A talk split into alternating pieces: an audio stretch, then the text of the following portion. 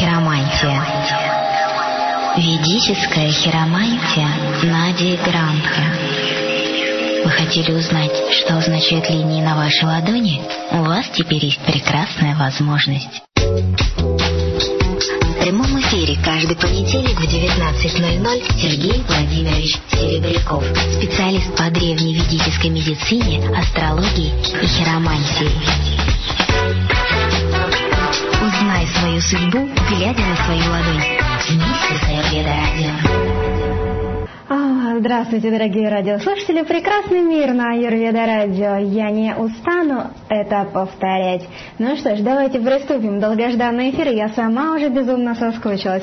О, что же говорит моя ладошка? Смотрю на нее и ничего не понимаю, потому что знания нет. Но ничего, мы сегодня его обязательно получим. Сегодня с нами Сергей Владимирович Серебряков, специалист по древневедической медицине, аюрведе, астрологии и ведической хиромантии. Мы продолжаем семинар ведической хиромантии на Грандха и тема сегодня «Пальцы и планеты. Раху и Кета». Лекция шестая.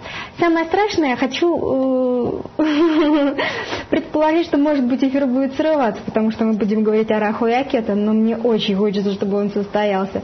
Поэтому я вся в медитации на то, чтобы он был просто идеальным. Здравствуйте, Сергей Владимирович. Добрый вечер. Добрый вечер. Рада приветствовать вас после отсутствия, а, небольшого отсутствия на волнах Эрвида Радио. Мы слышали, что вы ездили в город Петербург на какой-то слет юрведистов. Так ли это? Да. Ой, расскажите немножечко, пожалуйста, об этом. Что это за слет был и о чем там говорили? Ну, конечно. Очень известная в России компания Юрведа Плюс отмечала свое десятилетие. Даже так. Замечательно. Мои поздравления с опозданием. Ну, очень приятно. Приступим к эфиру. Да, я готов. Отлично. Дорогие радиослушатели, будет что-то непонятно, присылайте вопросы в чат по скайпу и на почтовый адрес rvda.radiosobaka.ml.ru. Учтите одно, они почему-то, точнее письма, приходят немного позже, точнее уже после эфира, если, конечно, вы их постно печатаете. Ну вот, в любом случае, чат в скайпе всегда активен. Э, ставьте у себя эту программу и засылайте нас вопросами. Сергей Владимирович, я готова слушать внимательно про Раху и Кету. Итак, дорогие друзья, дамы и господа, я очень счастлив выступать перед вами, и сегодня мы с вами будем проходить тему, которая называется Раху и Кету. Вы, наверное, многие слышали об этих планетах. Итак, э, я уже говорил, что э, ведическая хиромантия, она связана с Джьоти Шастрой. Это наука о светилах, то есть это раздел астрологии. В частности, он написан в таких книгах, как Бриду Самхита, в таких книгах, как э, Парашара Хура Шастры и так далее. И Раху э, – это планета, которая не является плотной планетой – она появилась в результате следующей истории. Очень хорошо эта история описана в эпосе Махабхарата. Некогда полубоги и демоны, я уже, сами, я уже вам объяснял, что есть два вида живых существ, асуры и девы. И асуры с девами постоянно конфликтуют как есть на земле люди, которые имеют демоническое сознание, сурическое, и есть божественное сознание. Чем это, в этом разница заключается? Люди с божественной натурой всегда склонны учиться, они склонны служить другим, они сложно созидать, а, они очень милосердны, сострадательны, то есть у них есть хорошие качества. Асуры это живые существа, тоже люди, например, которые имеют противоположные наклонности. Чаще всего они завистливы, гневливы, а, кровожадны, склонны к насилию. В общем, если в Бхагавадгите описание божественных и демонических натур, вы можете почитать очень подробно, об этом можно целую лекцию давать. Так вот, а, когда они сражались с полубогами, ну, это Асур обладает очень большим могуществом, они живут на созвездиях чуть ниже Земли. И они напали на полубогов и хотели захватить их райские владения. Ну, конечно, как всегда, они проиграли. И тогда они подошли к своему гуру Шукрачаре. Я уже рассказывал в прошлый раз, что Шукрачаре – это повелитель Венеры. А, и сказали, мы хотим сделать так, чтобы мы были бессмертны. И полубоги тоже хотели э, так, получить нектар бессмертия. И они, э, полубоги, обратились к Вишну, и Шукрачарь обратился к Вишну. И он сказал, хорошо, пахтайте молочный океан, вы получите нектар бессмертия. Дело в том, что половина этой вселенной наполняет молочный океан. Наша Вселенная состоит из большого шара. Вот этот вот шар заполнен водой. В одних вселенных водой, в некоторых вселенных наполнены молоком. Вот он э, на этом молочном океане лежит Вишну. И он таким образом разрешил им пахтать эту вселенную, это молоко. Так или иначе, это длинная история. В общем, полубоги с демонами объединились на какое-то время, и они стали это молоко пахтать. И из э, этого океана выходили различные виды э, э, живых существ, под, различные интересные подарки, Например, вышел Айравата, слон мистический, который обладает огромной силой, его получил Аиндра. Потом выходили апсары, красивые девушки, их забирали демоны. Ну, в общем, они потихонечку все это делили. И в конце концов вышел Данвантари, который принес нектар бессмертия. И полубоги, они насторожились, что если эти злобные существа выпьют нектар бессмертия, то с ним будет тяжело справиться. И они не знали, что делать. Тогда они обратились к Вишну, Вишну помог им. Он превратился а, в красивую девушку, которую звали Махини Мурти. И она ему устроила там такое стриптиз-шоу, что они просто забыли обо всем на свете. Э, Господь Вишну, он совершенен во всем даже в таких вещах, как стриптиз-шоу. И вот он им делает эти, эти вот вещи, такой, он потихонечку снимал с себя одежды, она бросала такой вожделенские взгляды на них, а ее волосы были распущены, и на ее груди были капельки пота, и она вот играла таким образом с ними, с их сознанием. И пока они смотрели на эту девушку, они очаровывались все больше и больше, так как Господь обладал, обладает всей красотой. То можете себе представить, какую очаровательную деву он создал, создал из своей, своей формы. И потихоньку сказал, «Э, э, вы, дорогие мои демоны, я хочу своими собственными руками напоить вас этим нектаром бессмертия. И вы знаете говорит, одну вещь, что э, самый вкусный остается вся на дне. Поэтому давайте сначала мы попоим полубогов, а потом вас. И они все согласились. Таким образом, полубоги выпили первые. Но среди них был некий демон по имени Раху, и он это дело усек, что его обманывают, что, что демоны просто обманывают. И Раху очень умен. И он пристроился к, к, на сторону полубогов, присел туда к ним, точнее облик принял полубогов. И сел он рядом с Солнцем, между Солнцем и Луной, между, между Сурией и Чандрой. И когда Махини Мурти подошла к нему, и он получает из рук этот, этот нектар, Солнце закричал, Махини, о, Вишну, смотри, это же Раху, это же демон. Но в это время он успел уже выпить этот нектар. Тут же Махини э, призывает свою сундаршину чакру и сносит ему голову. Таким образом, Раху остался без тела. Но так как он выпил нектар бессмертия, он до сих пор жив. И Раху, Раху, планета, осталось без тела, а кет, кету это отрезанное от головы тело. Таким образом, раху и кету это одно существо, но функции у них разные. Так вот, Раху э, с тех пор ненавидит солнце потому что солнце показал, выдал, сдал его. И, при, и он, его, его единственное желание это уничтожить его, то есть он хочет его поглотить. Таким образом, Раху э, периодически создает проблемы для Солнца, он атакует его, поглощая его. Но так как у него нет тела, Солнце выходит. И таким образом можем наблюдать э, солнечные лунные затмения. И эти затмения организовывает как раз э, на Солнце Раху делает, а его тело без головы нападает на Луну. Так это они остались как Раху и Кету и движутся по небосводу с тех пор. И сегодня мы с вами будем изучать действия этих э, пагубных планет. Давайте рассмотрим качества основные. Значит, нет, она Раху э, изображается в виде головы, отдельной от тела, которая едет на колеснице и непрестанно бронится. Поэтому люди, которые находятся под сильным влиянием Раху, они ругаются матом. Есть люди, которые не говорят матом. Это их язык, это их речь.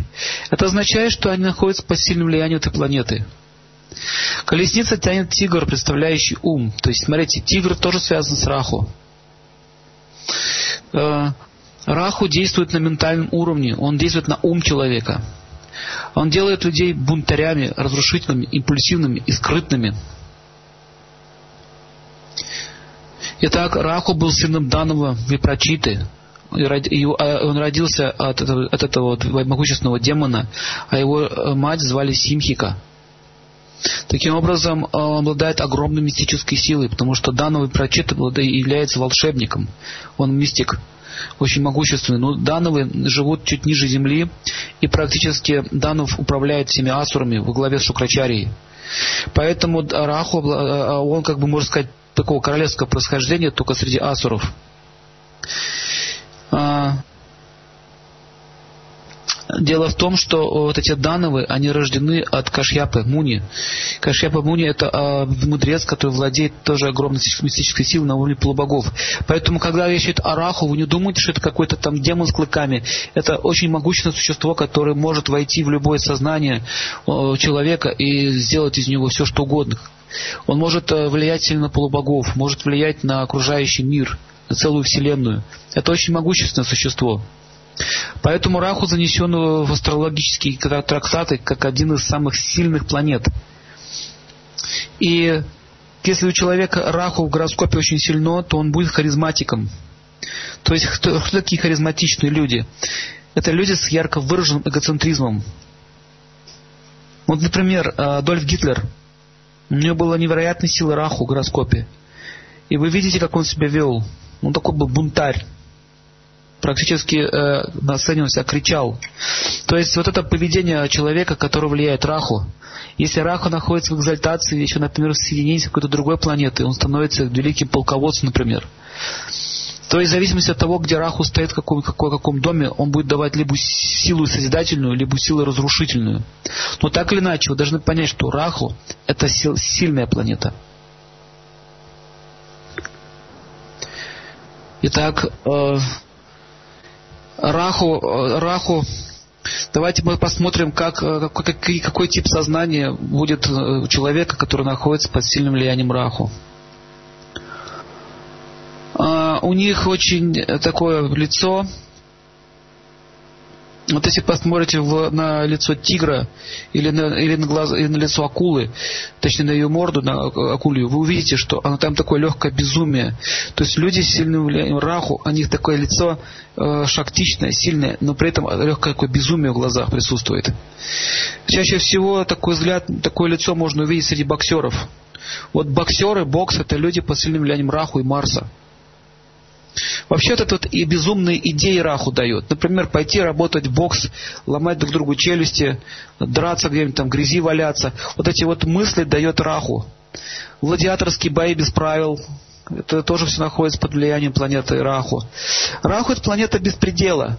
И вот люди, которые наслаждаются какими-то беспредельными поступками, они тоже находятся под сильным влиянием Раху. А, все каскадеры, которые прыгают э, через с большой высоты, там в огне горят, э, рискуют своей жизнью. Катание на лыжах с горы – это тоже влияние Раху. То есть, смотрите, если, э, если вы поймете э, то, что я вам говорю, вы это увидите. Раху всегда дает экстремальное желание нестись куда-нибудь вниз, допустим, к ногам лиану привязывают, такую резинку, и он прыгает с большой высоты, качается так вниз головой. Прыжки с парашюта, тоже влияние Раху. Лезть в гору, э, то есть, э, когда человек лезет в гору, у него есть риск упасть, стать инвалидом. Но человек не отслеживает опасность. Он думает, что я буду наслаждаться этим. Всегда я хочу экстрима, я хочу адреналина в крови. Вот это желание иметь адреналин в крови, это тоже желание иметь влияние раху. Например, гонять на мотоцикле со всей скорости или нарушать правила дорожного движения. Таким образом, Раху всегда дает какой-то беспредел. Раху вся, всегда нарушает закон. Он не признает никакие законы. Поэтому революционеры всех мастей – это Раху. Че Гевара, например, кубинский такой был герой. Типичный Раху. Фидель Кастро, то же самое, Раху. А, потом вот эти все войны Талибана, там Аль-Каида, вот это все, это все ребята под влиянием Раху находятся.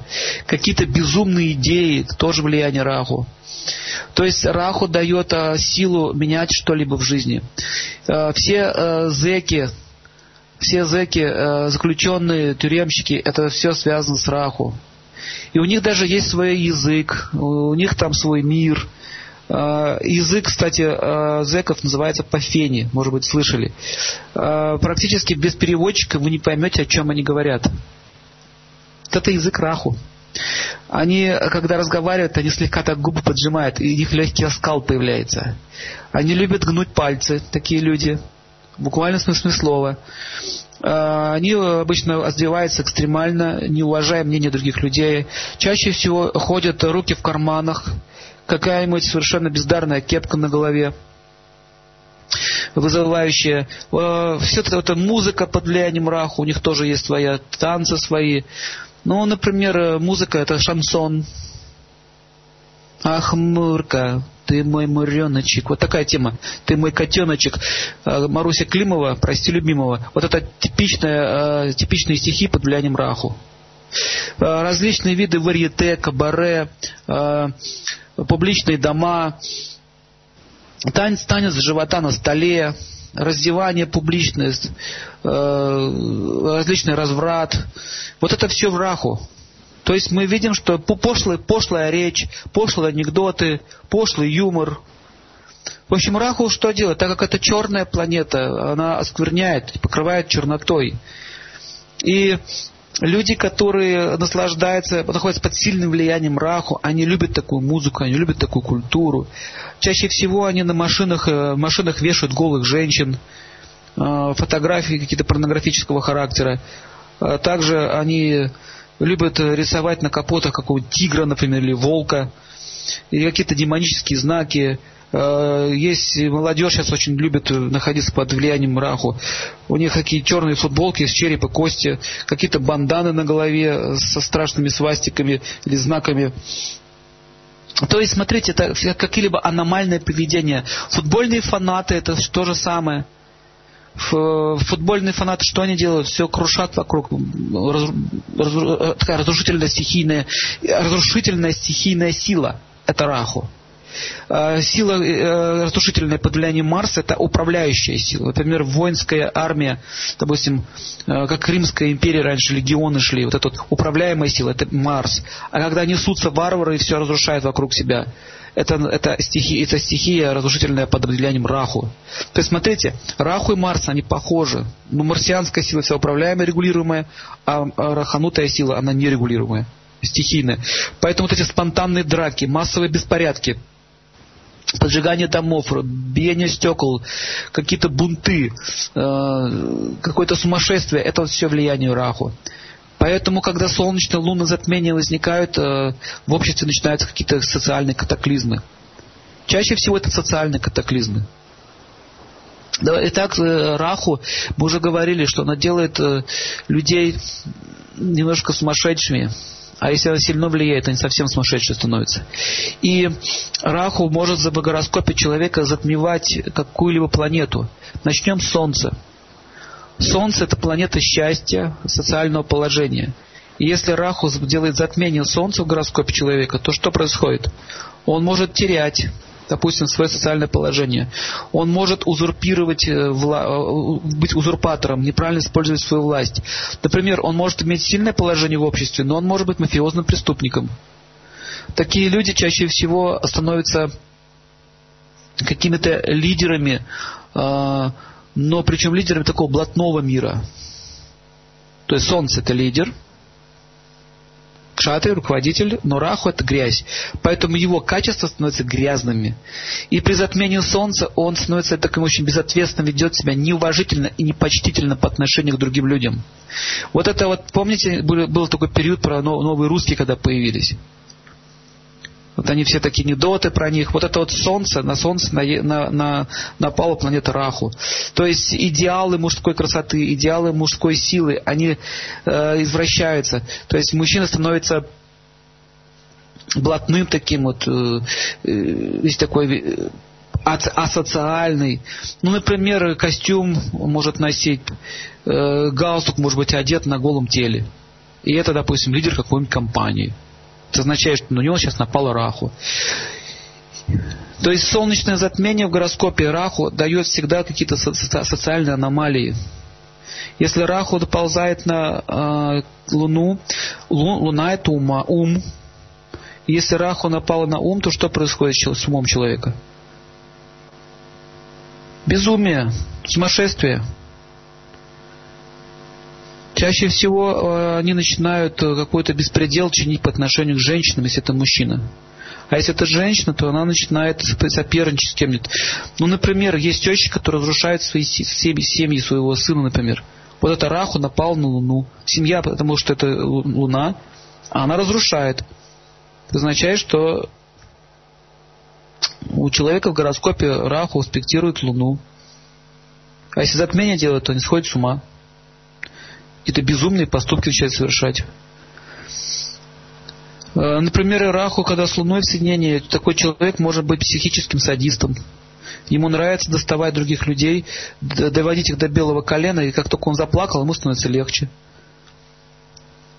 Понятно? Следующее, э, это планета Марс.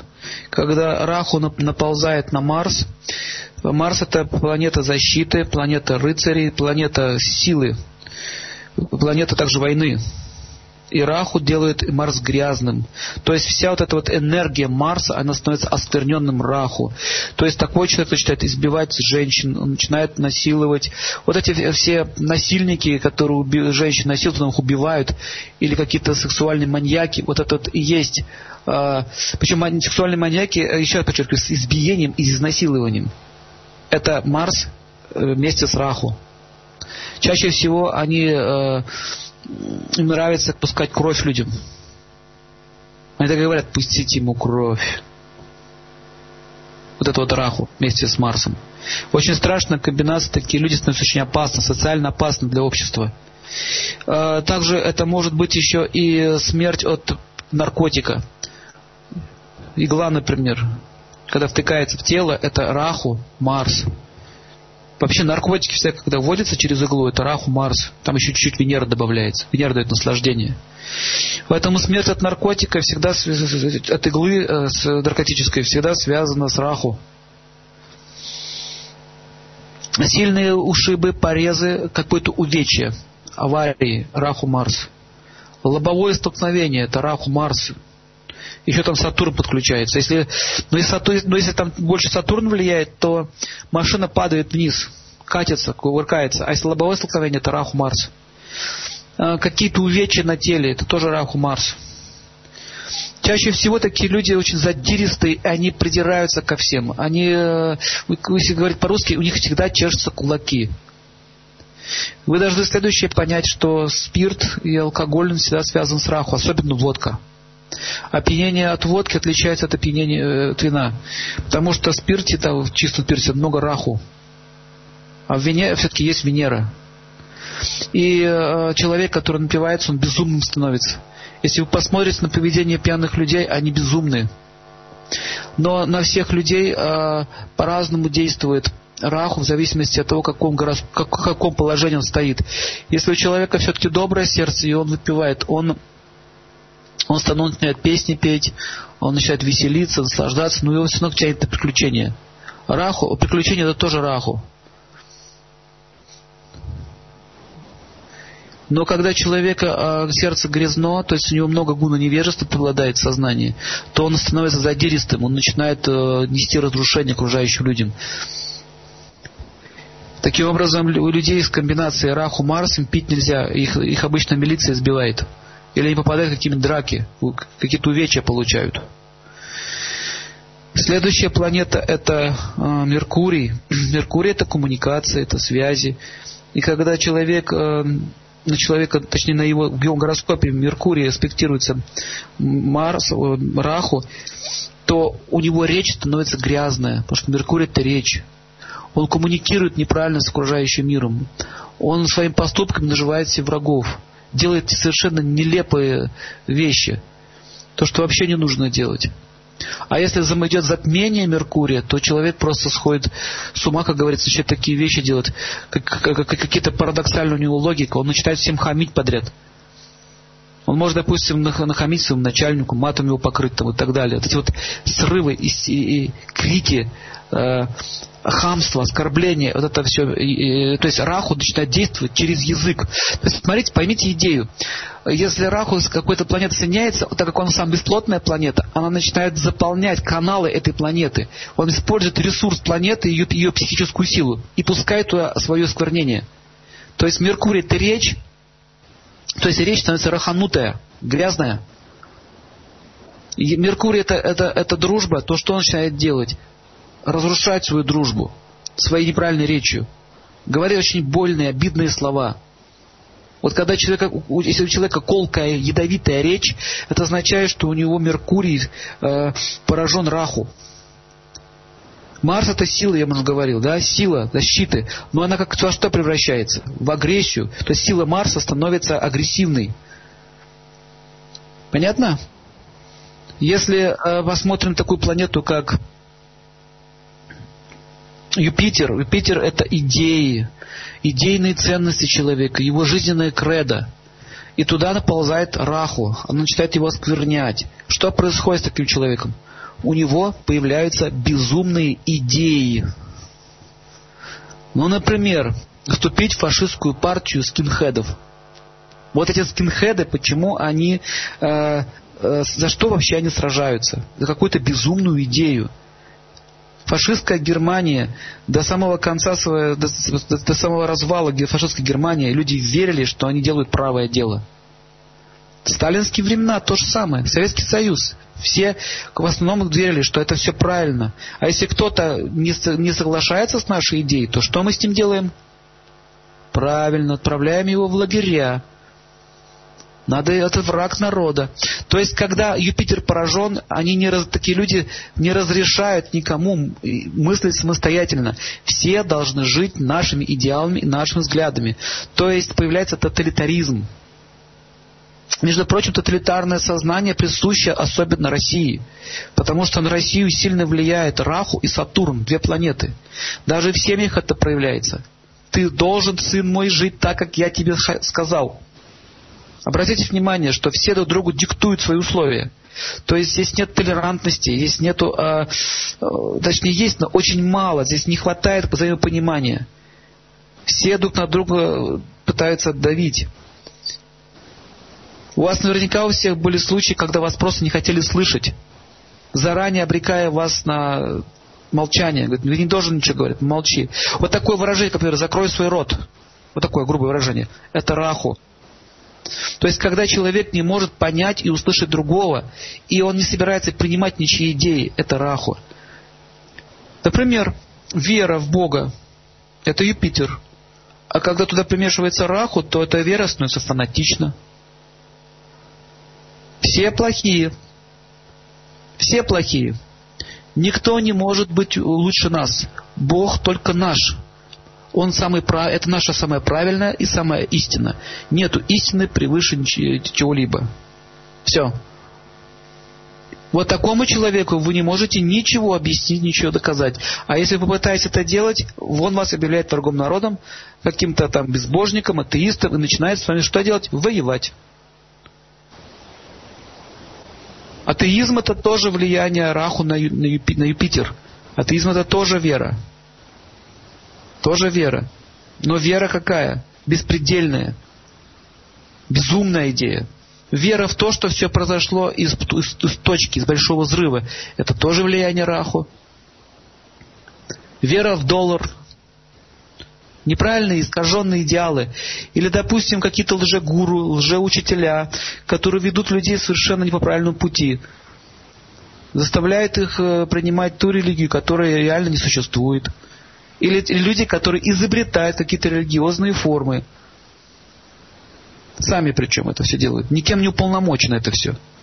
А также человек, который заявляет себя духовным учителем, но при этом у него нет самого гуру. То есть он не принял еще а, посвящение, но при этом заявляет, что он духовный учитель. Духовный учитель, который показывает фокусы, дешевые какие-то трюки делает и набирает себе последователей. Это тоже все влияние Раху. То есть вычислить таких людей несложно, если вы будете владеть этим знанием. А, обманщики всех мастей, особенно обманщики на доверие. То есть обманщики на доверие – это а, раханутые люди. Например, Если Раху с Меркурием соединение, то это э, азартные игры. Азартные игры. То есть вас э, обманывают через как, игру.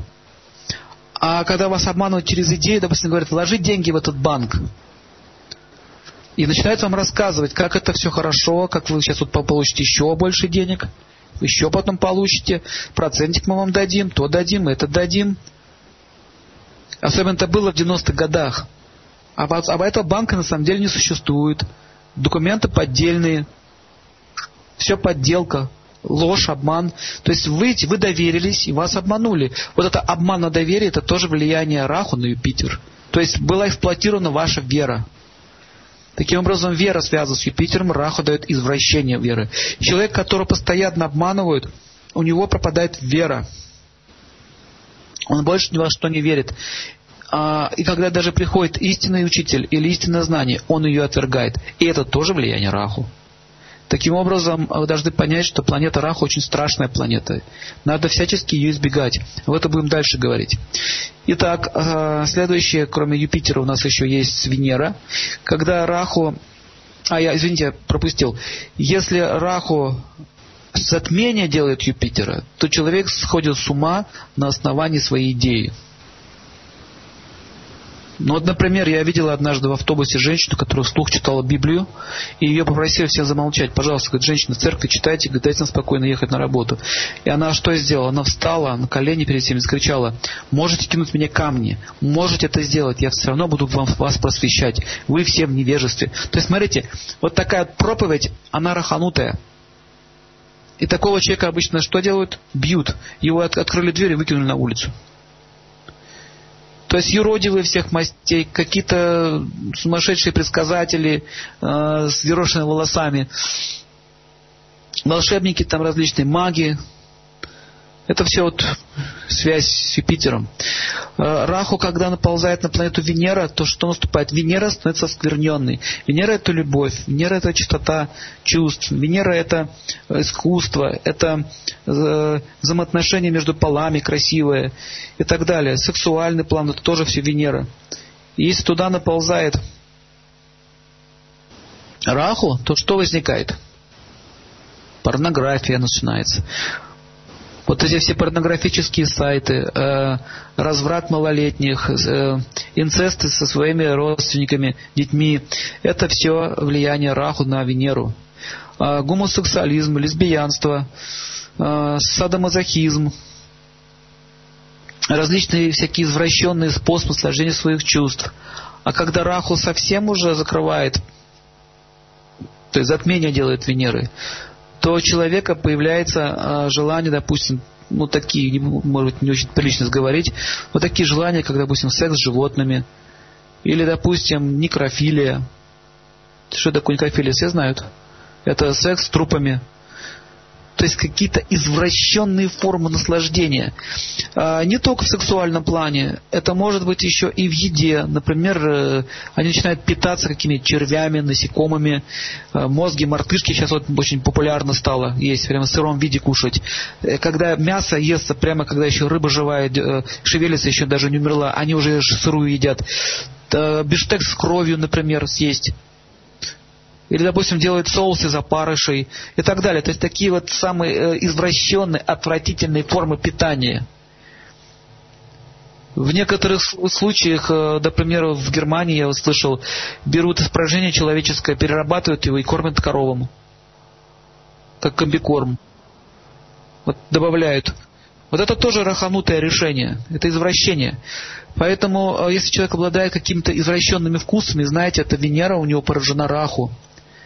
Э, вот это можно сейчас увидеть э, на, на, на улице. Люди ходят, у них проколотые брови, проколотые носы, причем так даже это сделано совершенно бездарно. Огромные дыры в ушах, э, большие, губы все, все пробиты. Допустим, некоторые женщины носят на своих сосках это такие кольца. Некоторые с иглами ходят, торчащие из, из их тела. Вот это все от людей, которые находятся под влиянием Раху. Венера у них поражена. А, проститутки находятся под влиянием Раху, Венера, Венера с Раху. Различные всякие вот эти клубы ночные, там, где танцуют, стриптиз-шоу показывают. Наш, дальше вы должны понять, что Раху, связано с Венерой, это грязная поэзия, пошлая музыка, пошлые стихи, матные песни. То есть искусство принимает характер Раху. Теперь вы видите, как сильно влияет Раху на нашу жизнь? То есть практически эта планета сейчас захватила все позиции. И спрашивается, почему же она так на нас действует? Потому что люди этого хотят. Не нужно все валить на планеты. Есть желание так наслаждаться. Значит, мода, мода э, это тоже связано, Венера, Раху. Всегда мода это Венера. А если Раху наползает на, на Венеру, то э, люди, допустим, одевают э, грязные джинсы, порванную одежду, какие-то вот панковский стиль, грязные, черные, мрачные одежды, губы красят черной помадой, черные щеки себе делают, скелетов на себе носят различных, э, металл, металлисты, всякие байкеры, э, вот эти все новоиспеченные мода. Большие такие эти сапоги, кованные железом, и у них такие каблуки на высокой платформе, как, как копыта у коровы. Вот это вот все раху. Сейчас очень модно стало черные волосы, такие вот э, грязно-болотного цвета, как, как, как тина на голове вот, носят девушки многие. Вот это тоже влияние Раху и Венеры. Замыкание идет. А когда Раху покрывает Венеру полностью, то что возникает? Человек становится сексуальным маньяком. Все. Или, допустим, объедаться начинает, булимией начинает страдать, обжорством. То есть у нее идет помешательство на, на каком-то чувственном наслаждении. Следующая планета это Сатурн. Сатурн это работа. Сатурн это аскезы. Сатурн это труд в целом. Сатурн это а, отработка кармы. Если Сатурн соединяется с Раху, то что возникает? У человека очень тяжелая жизнь. И это вот, вот колхозники, которые беспробудно пьют и все время ругаются матом. Это люди, которые всю жизнь тяжко трудятся и просто спиваются. То есть такая у них тяжелая жизнь. А когда Раху сильно э, влияет на первый дом гороскопа человека, то эти люди становятся мафиози. Таким образом, мы видим, что наша жизнь, эта планета сильно сейчас влияет. И следующее вы должны понять правило, что Раху, Кету все находятся на одной линии. Если человек совершает беспредельные поступки, то ему в ответ идет э, влияние кету. Кету это лишение. Кету это лишение. Это ощущение безысходности. А, она очень разрушительная планета. Она создает беспокойство в физических делах людей, что заставляет их терять интерес к жизни. Кету изображается в виде безглавленного торса. То есть мы говорили, что это тело Раху который, который называется еще хвост дракона. То есть голова это голова, э, Раху это голова дракона, Кету это его хвост. Он держит в своей руке флаг. Кету менее разрушителен, чем Раху, и ведет людей, находящихся под ее влиянием, к освобождению от повторяющихся рождения смертей. За счет чего? За счет ощущения того, что он лишился своей жизни всего. Сейчас я вам проще объясню. Смотрите, какая-то пьяная разборка – это Раху. А когда они подрались, поубивали друг друга, это уже кету. Понимаете? То есть всегда, всегда, когда э, человек ругается, допустим, матом, кого-то оскорбляет, его начинают бить. То есть мат это беспредел, когда его побили, это результат твоего беспредела, кету. Поэтому раху и кету всегда вместе связаны. Если, если допустим, кто-то э, грязно говорит, то его, к нему начинают вести насилие. Кету это скрытая деятельность. Она дает психическую способность человеку быть интриганом. То есть э, такие люди, они э, серые кардиналы чаще всего. Ну вот все эти подлизы, э, шпионы, очень такие, как говорят в русской пословице, в темном омуте черти водятся, в тихом омуте черти водятся. То есть такие люди, они не бунтари, они не открыты они всегда находятся в тени. Кету, кету может давать силу работникам спецслужб, например, ФСБ находится под влиянием кету. Раньше это называлось КГБ, ЦРУ, какие-то разведывательные программы, Э, вирусы компьютерные – это кету. То есть то, что проникает э, бесследно. Вы не можете заметить. Э, киллеры, убийцы, э, которые работают за деньги. То есть, смотрите, это убийство по раху, это они перепились, переругались, друг друга поубивали. На следующий день сами ничего не поняли, что произошло. Как это так вообще это смог сделать? А кету, э, убийца, он все осознанно делает. Он просчитывает план, он ждет свою жертву и убивает ее. То есть это кету. Террористы это кету. Они бомбочки подкладывают в нужное время, нажимают кнопочку, потом сами исчезают. То есть партизаны это кету подрывные, подрывники это кету, какие-то скрытые действия, потом а, афи, афи, афи, афиоры различных мастей, банковские афиоры это тоже кету. Штирлиц э, в фильме «Знание весны» это тоже влияние кету. То есть он проникает тихонечко, незаметно и делает свое дело. Таким образом, человек, если давайте посмотрим, как кету будет влиять на различные планеты. Итак, кету, когда наползает на Солнце, что возникает? Солнце – это положение в обществе, это власть. Кету – это лишение. Если кету уступает силу, человек лишает своего поста, потом у него начинается, он утеряет свое положение, друзей, все от него отворачиваются, то есть идет полоса несчастья. Ощущение потери возникает, безысходности. Вот, например, когда человек все потерял, ну вот война прошла, Хатынь, например, сидит бабушка на разваленном своем доме и плачет – все, дома нет, мужа убили, все потеряно, никакого будущего. Это кету. То есть кету, когда человек находится в состоянии безысходности. А, какие-то старые вещи брошенные. Помойка это кету. Поэтому не держите возле своего дома помойку. К вам будет энергия кету притягиваться. Э, одежда с дырками когда на джинсах дырки на, на одежде есть, он притягивает себе влияние кету. Старые развалины это кету, недостроенные дома, особенно дома, которые без стекол стоят. Они дают такую очень неприятную подавленную энергию. Дальше э, кету э, чаще всего действует в старости, это состояние одиночества. Или женщина, которая не может выйти замуж. Это кету влияние.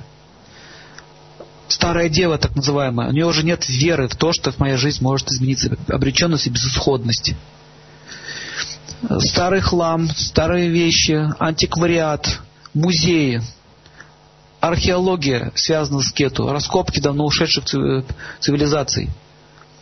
Это тоже связано с кету.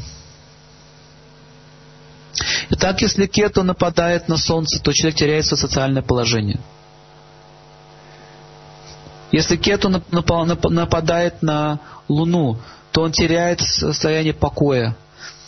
Он не может никак настроиться, он находится в беспокойстве, у него возникают страхи. Кету дает страхи. Раху дает такую силу двигательную, он начинает двигаться активно, как это своей жизнью продвигать, а кету дает страх, он не может действовать наоборот. Кету, когда влияет на Луну, такие люди становятся скрытыми, они уходят в себя вовнутрь, они ни с кем не общаются, они очень мечтательны, они живут в уме, они не могут действовать в этом материальном мире. Когда кету нападает на когда кету нападает на Марс, то такие люди обычно боятся всех, и они находятся в состоянии обороны. Они чаще всего идут заниматься в какую-нибудь спортивную секту с целью стать сильными. То есть у них нет решимости защитить себя, поэтому они занимаются очень много. Вот запомните, если человек очень много занимается в спортзале, перекачивает свои мышцы, а таким образом у него влияет кету. Он качает, качает, качает, качает, потом раз грыжу получает. То есть грыжа это кету. Все, твои мышцы ослабли, они больше не держат. Допустим, курение сигарет это тоже влияние кету. Потому что дым это что? Это сгоревший продукт. То есть лишенный жизни. Все, табак сгорел. Вот это и есть кету. Поэтому начинают сгорать сосуды в теле. Он, люди, которые курят, они, их тело истощается, они становятся худощавыми, теряют блеск, теряют голос, теряют красоту тела. Их тело становится блеклое, томастичное. Это влияние кету. Японцы заметили, что люди, которые курят, они очень плохо работают. Поэтому курящих не принимают. А если кто бросает курить, поощряют. И процент э, дохода увеличивается. То есть нужно понять следующее, что ощущение безысходности и ощущение, что я ничего в жизни не добьюсь, дает э, желание курить. То есть курение сейчас очень сильно распространено, особенно в западном мире. Это связано с тем, что люди надрываются, они постоянно работают, ничего не имеют. Поэтому у них свои безысходности. Хоть какое-то счастье получить, они пытаются с табака это брать. Если кету влияет на мужчину, то он на, на, на его луну, на его голову, то он э, не верит ни во что. Он такой пессимист. И он не может никого успокоить. У него нет этих, этих сил. Кету, который влияет на Марс. Марс это сила, это энергия, сила воли. Кету перекрывает силу воли, он говорит, что воля, что не воля, все равно. Мне все равно, мне терять уже нечего. Он не может ничего делать. Он говорит, а давай, говорит, сделаем вот это. Он говорит, а зачем? А давай поедем отдохнем. Он говорит, не хочу. А давай вот ремонт сделаем в квартире. Пусть будет так, как есть. Женщина, когда смотрит такого мужчину, она чувствует безысходность. И чаще всего а, возникает развод. Марс обычно дает развод. Марс и Кету. То есть Марс бывает развод из-за того, что а, мужчина эксплуатирует свою жену, насилует ее буквально смысле слова во всех отношениях. Это Марс такой, некачественный вместе с Раху. А когда Марс кету, Марс кету, то что возникает? Он безвольный, она не видит в нем больше мужчину. Она не может больше с ним жить. Кету всегда дает потери. Если кету, э, допустим, действует на жену, то она, не, она начинает, э, она, она всегда своего мужчину опускает вниз. Она говорит, ну ты чего ты это берешься, что тебе не получится? ты у меня плохой, ты у меня неудачник. Она говорит, ты неудачник. Ты несостоявшийся мужчина. Ничего у тебя не у тебя руки корявые, у тебя то корявое, все у тебя корявое. То есть, когда она так ведет себя, она нейтрализует марсианскую силу у мужа. И такой мужчина покидает ее. То есть, смотрите, кету это, разлука. Когда люди провожают другого человека, он, все, он уехал, то все стоят, плачут, ручкой машут. Это кету. Встреча это солнце. Разлуч, разлука это кету. Поэтому очень тяжело прощаться.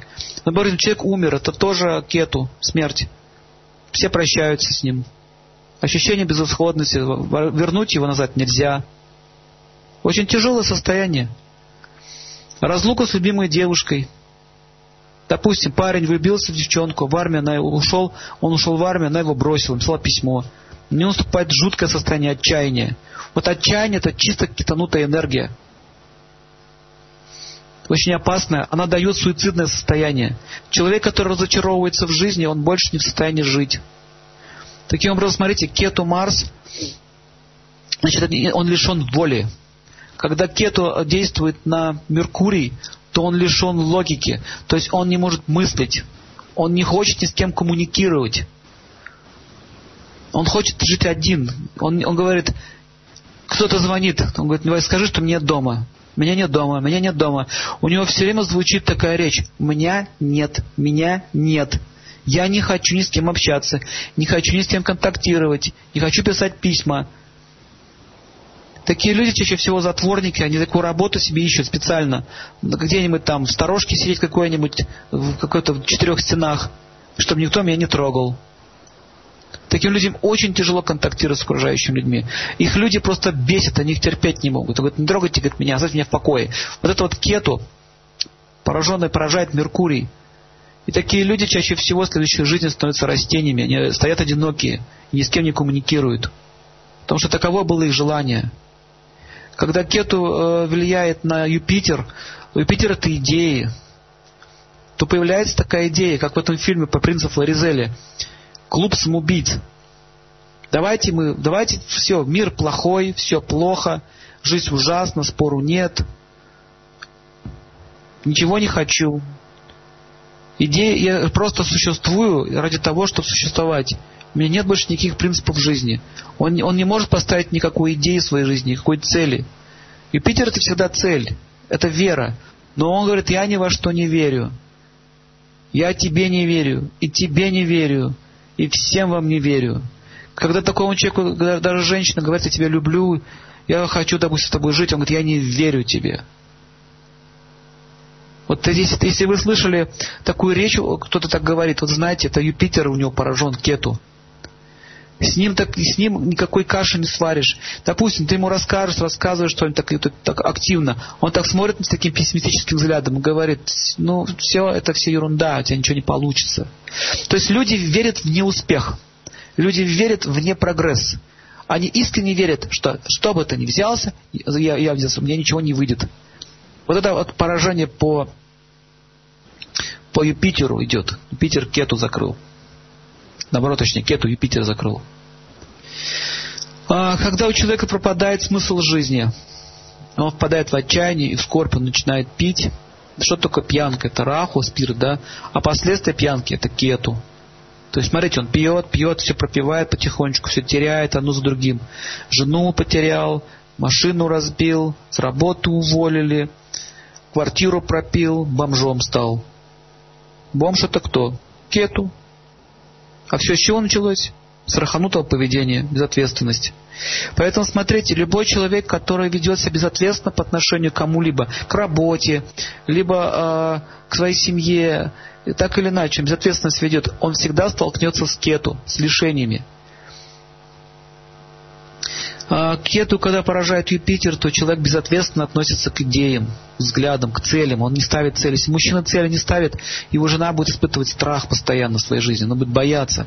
Что говорит, у меня муж непонятно, чему он меня ведет, я не знаю.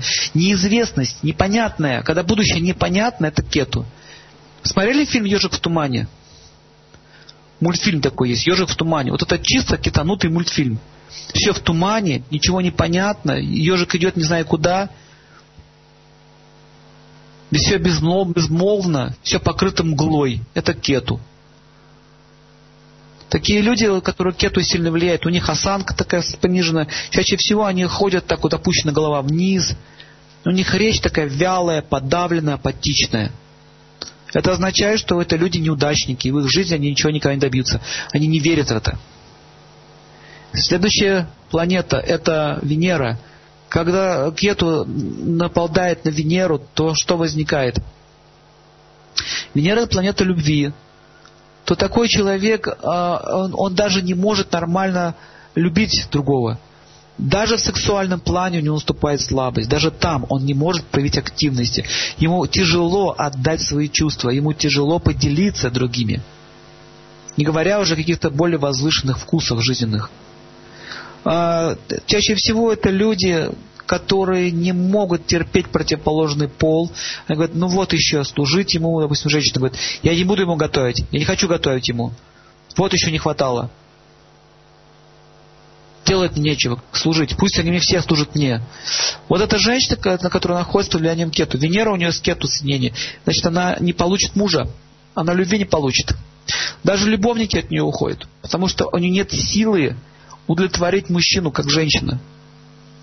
Да она особо от этого и не хочет.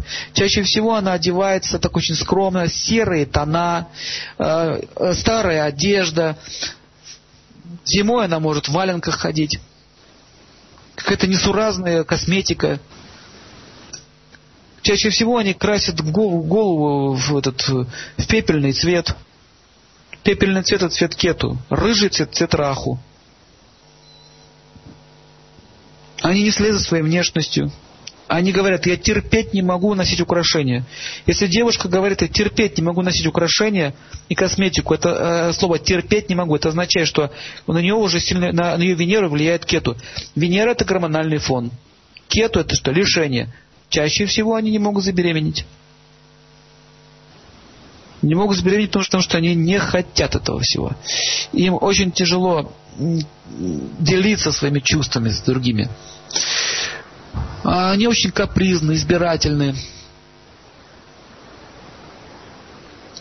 Если, допустим, в гороскопе мужчины кету сильно влияет, то на Венеру, то как ведет себя такой мужчина? Он жаден, он не может женщине уделить внимание, у его речь очень скупая. Если он идет, допустим, в ресторан, то он заказывает там один огурчик, рюмочку водочки. Все, больше он ничего не дает, как в 12 историях.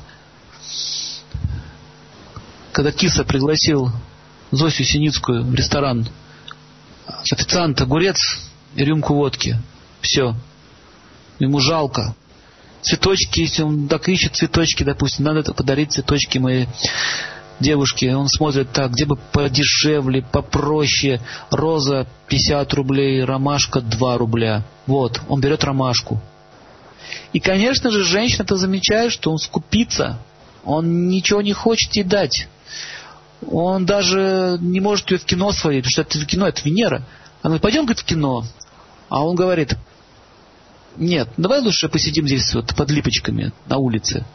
Потому что это ничего не стоит, кино деньги надо платить. То есть нет ничего хуже, когда мужчина жадный. Это проклятие для женщины. Вот Венера, когда поражена кету мужчина, он такой становится жадюга. Причем с ним жить невозможно. Он во всем скупится. Он даже в еде скупится. Он даже сам не доедает. И вот такая женщина, она становится несчастна таким мужчиной. И чаще всего она его покидает. Не чаще всего, а сто процентов она его покидает. И такой мужчина, он думает, вот, она плохая.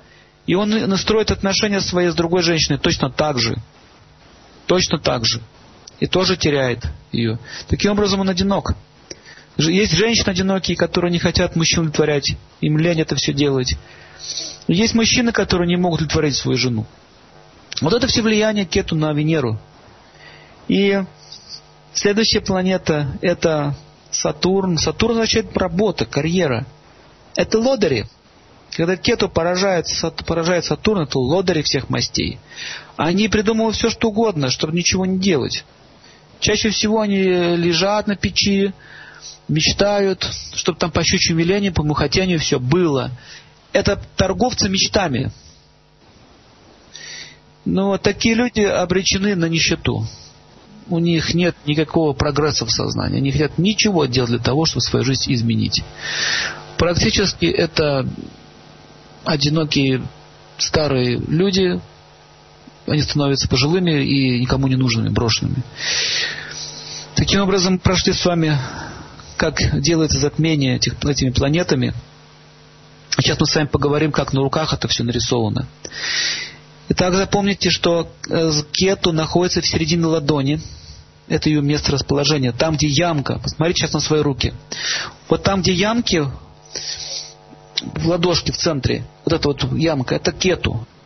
А вот подушечка большого пальца, и вот рядом между указательным и большим такая подушечка есть.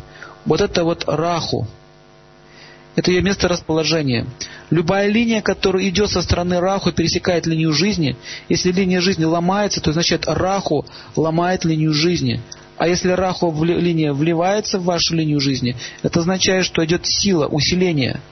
Раху может дать еще и силу пробивную. Не то и, а может разрушительную дать. И Раху можно увидеть еще в виде отдельных знаков вместе с кет, Кету. Если вы э, возьмите сейчас вот, представьте рогатинку, такая вот эта рогатина. Если вы увидите линию, которая похожа на рогатину, то есть линия в конце раздваивается, похожа на открытую пасть змеи, то есть линия, любая отдельная линия или штрихованная линия, которая может быть отдельным знаком. Она, э, эта линия называется раху. Вот раху с хвостом.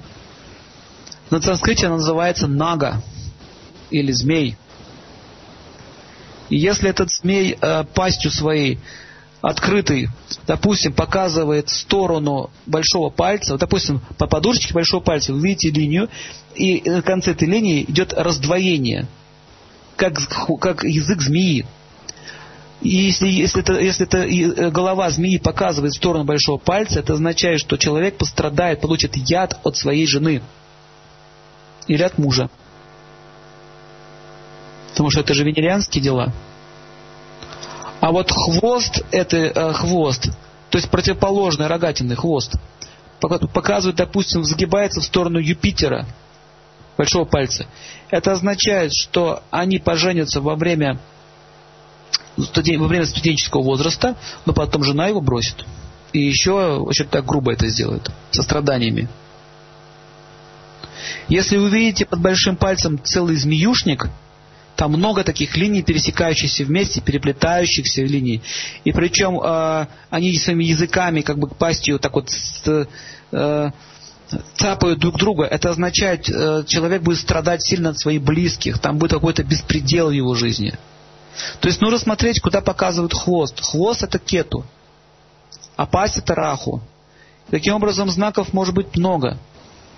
Если, допустим, хвост показывает сторону Меркурия, а голова показывает сторону Луны. Меркурий это что? Коммуникации. А, а, а голова это Раху. Показывает на Луну. Это означает, коммуникация с матерью нарушена. То есть общение с матерью нарушено. Что Луна мать, Меркурий коммуникация. И там змею, змея стоит. Вот я думаю, что вы, наверное, не совсем понимаете, что, что я говорю. Вот возьмите сейчас лист бумаги, нарисуйте линию, похожую на язык змеи. Она раздваивается в конце. И вот это вот змейки, они у вас могут ползать на руках. Если вы видите змейки, видите вот это вот влияние раху и кету. Они могут быть на пальцах, они могут быть на линиях, они могут быть на где, где угодно. И вы, если вы понимаете очень хорошо, какой палец с чем связан, например, хвостиком, э, линия хвостик показывает на Сатурн, а пасть показывает на Солнце. Это означает, что начальник будет издеваться над вами. Почему начальник? Солнце начальник, э, Сатурн работа на, на, на вашей работе начальник будет вам нести яд. Если хвостик означает поиздевается над вами и уволят. Понимаете? То есть, э, если, если, допустим, Раху очень сильно в вашем гороскопе,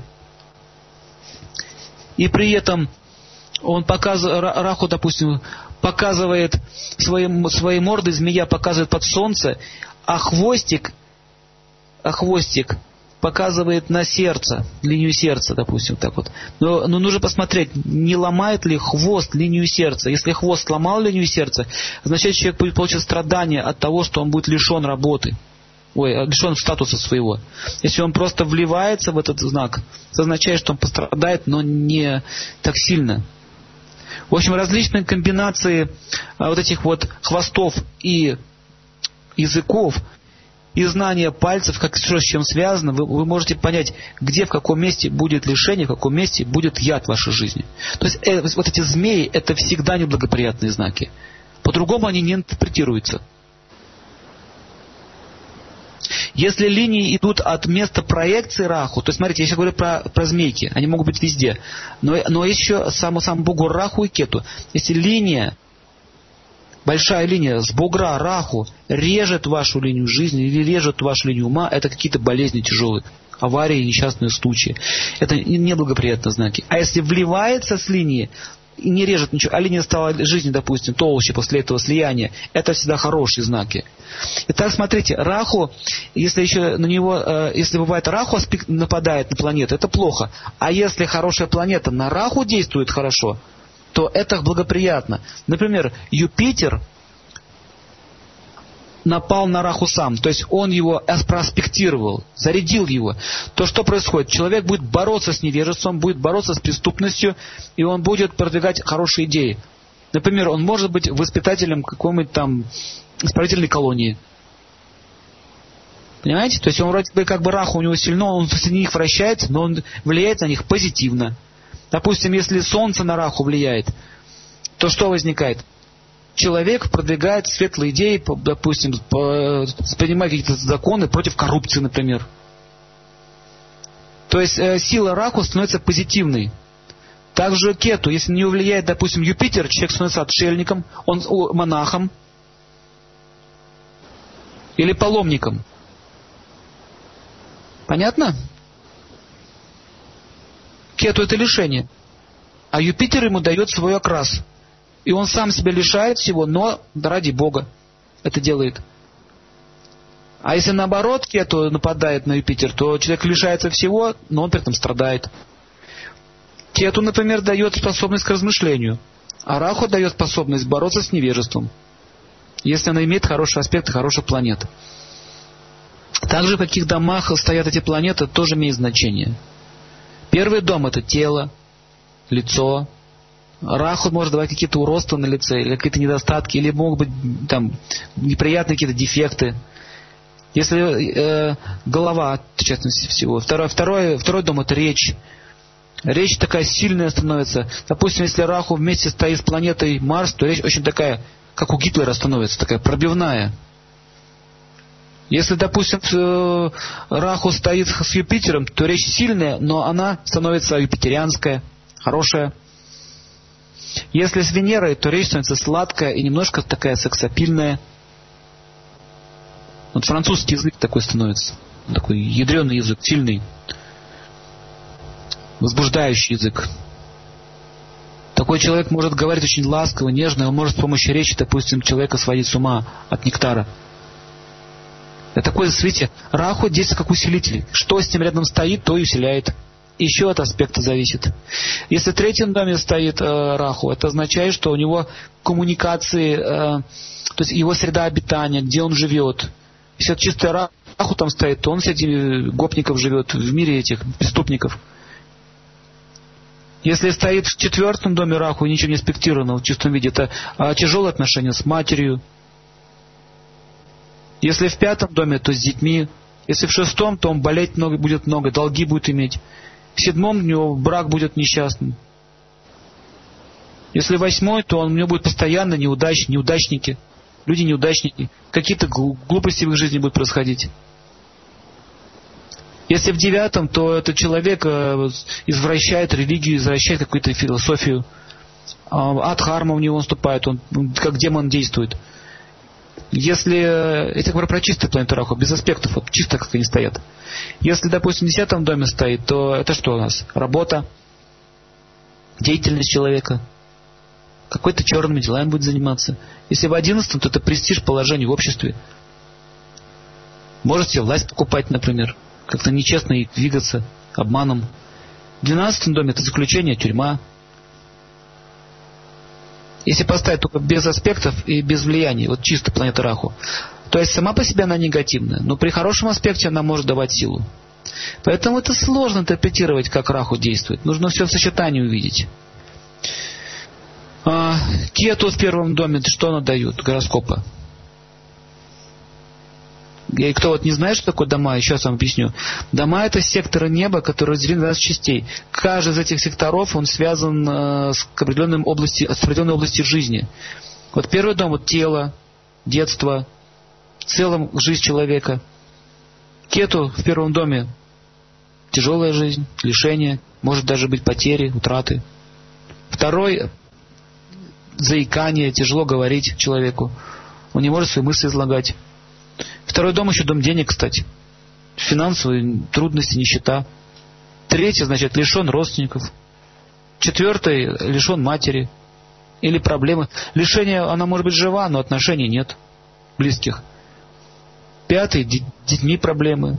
Либо они теряют их рано, либо выкидыши. Либо дети вырастают, но никогда они не могут и матери ответить взаимностью. То есть она не может себя чувствовать матерью, что дети могут ее не уважать, например. Если в шестом, то долги постоянно, человек с долгов не вылезает. Работает, живет в кредит. Если седьмой, постоянные какие-то проблемы, лишения с супругом. Восьмой, какие-то неожиданные обвалы любого проекта. Причем восьмой дом, дом неожиданности. Девятый дом это безверие. Кету в девятом доме. В десятом доме низкий статус, работы нет, безработица. Одиннадцатый дом неуважаемый человек, никому не нужный. Двенадцатый дом это очень слабое здоровье, потери. Кету, да? Угу, видимо, да. Вот последнее, о чем вы говорили. А, кету, кету в 12 доме дает слабое здоровье, потому что 12 дом – дом потери утрат. Еще это дом заключений. Заключение не означает только тюрьма, как многие думают. Например, человек может выйти замуж за девушка, за олигарха, богатого очень человека. Он ее покупали за мафиози какого-нибудь. Он очень богатый, держит ее в золотой клетке. Таких много случаев. Можно не сидеть в тюрьме, можно просто замуж выйти. Да и вас, ваша жизнь становится тюрьмой. Или, допустим, рабство на работе. Он, он, он выпрашивает себе отпуск. За всю свою жизнь 10 раз в отпуске был. Это разве не рабство? То есть 12 дом – дом рабства. Если, допустим, Сатурн кету стоит, то он раб чего? Работы. Если стоит, допустим, Венера кету, раб секса, теряет все на своих партнеров, всех любит подряд, подряд и всех теряет. Если там стоит, допустим, Юпитер, то он раб своих идей. Ему идеи важнее, чем больше всего. Если он э, Солнце вместе с Кету в 13 доме, то что возникает? Он раб чего? Статуса своего, положения. Он не может никак изменить этой природе. Ну вот так вот смотрится сочетание каждой планеты в каждом доме, что с чем соединяется. Где Кету стоит? Допустим, Кету в четвертом доме вместе с Солнцем. Это означает, что мама все время на работе. Ребенок воспитывался один. Ему тяжело, ему, мамы не хватает. Мама начальник, мама начальник на работе, мама начальник дома, ее никогда нет. Няня воспитывает вместо мамы. И так далее. То же самое Раху по планетам, по, по домам нужно смотреть. Каком доме, где что стоит. Раху, допустим, вместе с э, Солнцем в первом доме. Тяжелое детство, азартные игры. Но он лидер становится главарем банды, например. Если, смотря, если, если Раху аспектирует, еще раз повторяю, не забывайте, аспект имеет очень важную роль. Кто на кого, если так выразиться, на, на, наехал. Вот на руках эти аспекты видно в виде вот этих вот змей, которые я вам сказал. Эти змеи. Допустим, большой палец. И вот здесь вот наверху есть линия, связанная с, с супругом. Если там Раху кусает ее за линию супруга, это означает, а хвост показывает на линию благосостояния, это означает, что он вас а, оскорбит, унизит, еще имущество отнимет. Супруг имеется в виду. Поэтому я хотел бы, чтобы в ваших руках не было этих гадюжников, этих всех змей. И возникает вопрос, зачем нам все это дается? Зачем такие страдания? Зачем Бог все это устроил? Так вот, в Ведах описано, что влияние Раху, Кету, Раху и Кету действует на тех, э, кто невменяем, кто не понимает и кто не хочет жить. Смотрите, есть три вида образования. Слушаем мудрецов и учимся. Второй вид образования. Учимся на своих ошибках. Так говорится, жизнь нас учит. То есть сама богиня Дурга нас учит. Это и есть жизнь, жизнь слова. Дальше учит нас кету. Лишение. То есть человек, когда все теряет в своей жизни, он начинает думать. Когда имеем, не ценен. То есть кету это планета, которая действует на беспредельщика в основном. И как нейтрализовываются эти планеты? Нужно понять, откуда они идут. Если человек не уважает никого, означает у него раху поразит солнце, он лишится положения. Если человек не хочет ни с кем дружить, коммуникировать, то он будет, э, останется без помощи. То есть раху включается только в том случае, если человек неадекватен в своей жизни, он не хочет задумываться, как надо правильно себя вести. Поэтому, если у вас в гороскопе в плохом положении эти планеты, вы не надо бояться этого, нужно, нужно увидеть эту проблему и ее решать. Если вы не хотите видеть эту проблему, тогда придет кету. Нас все равно заставит это понять.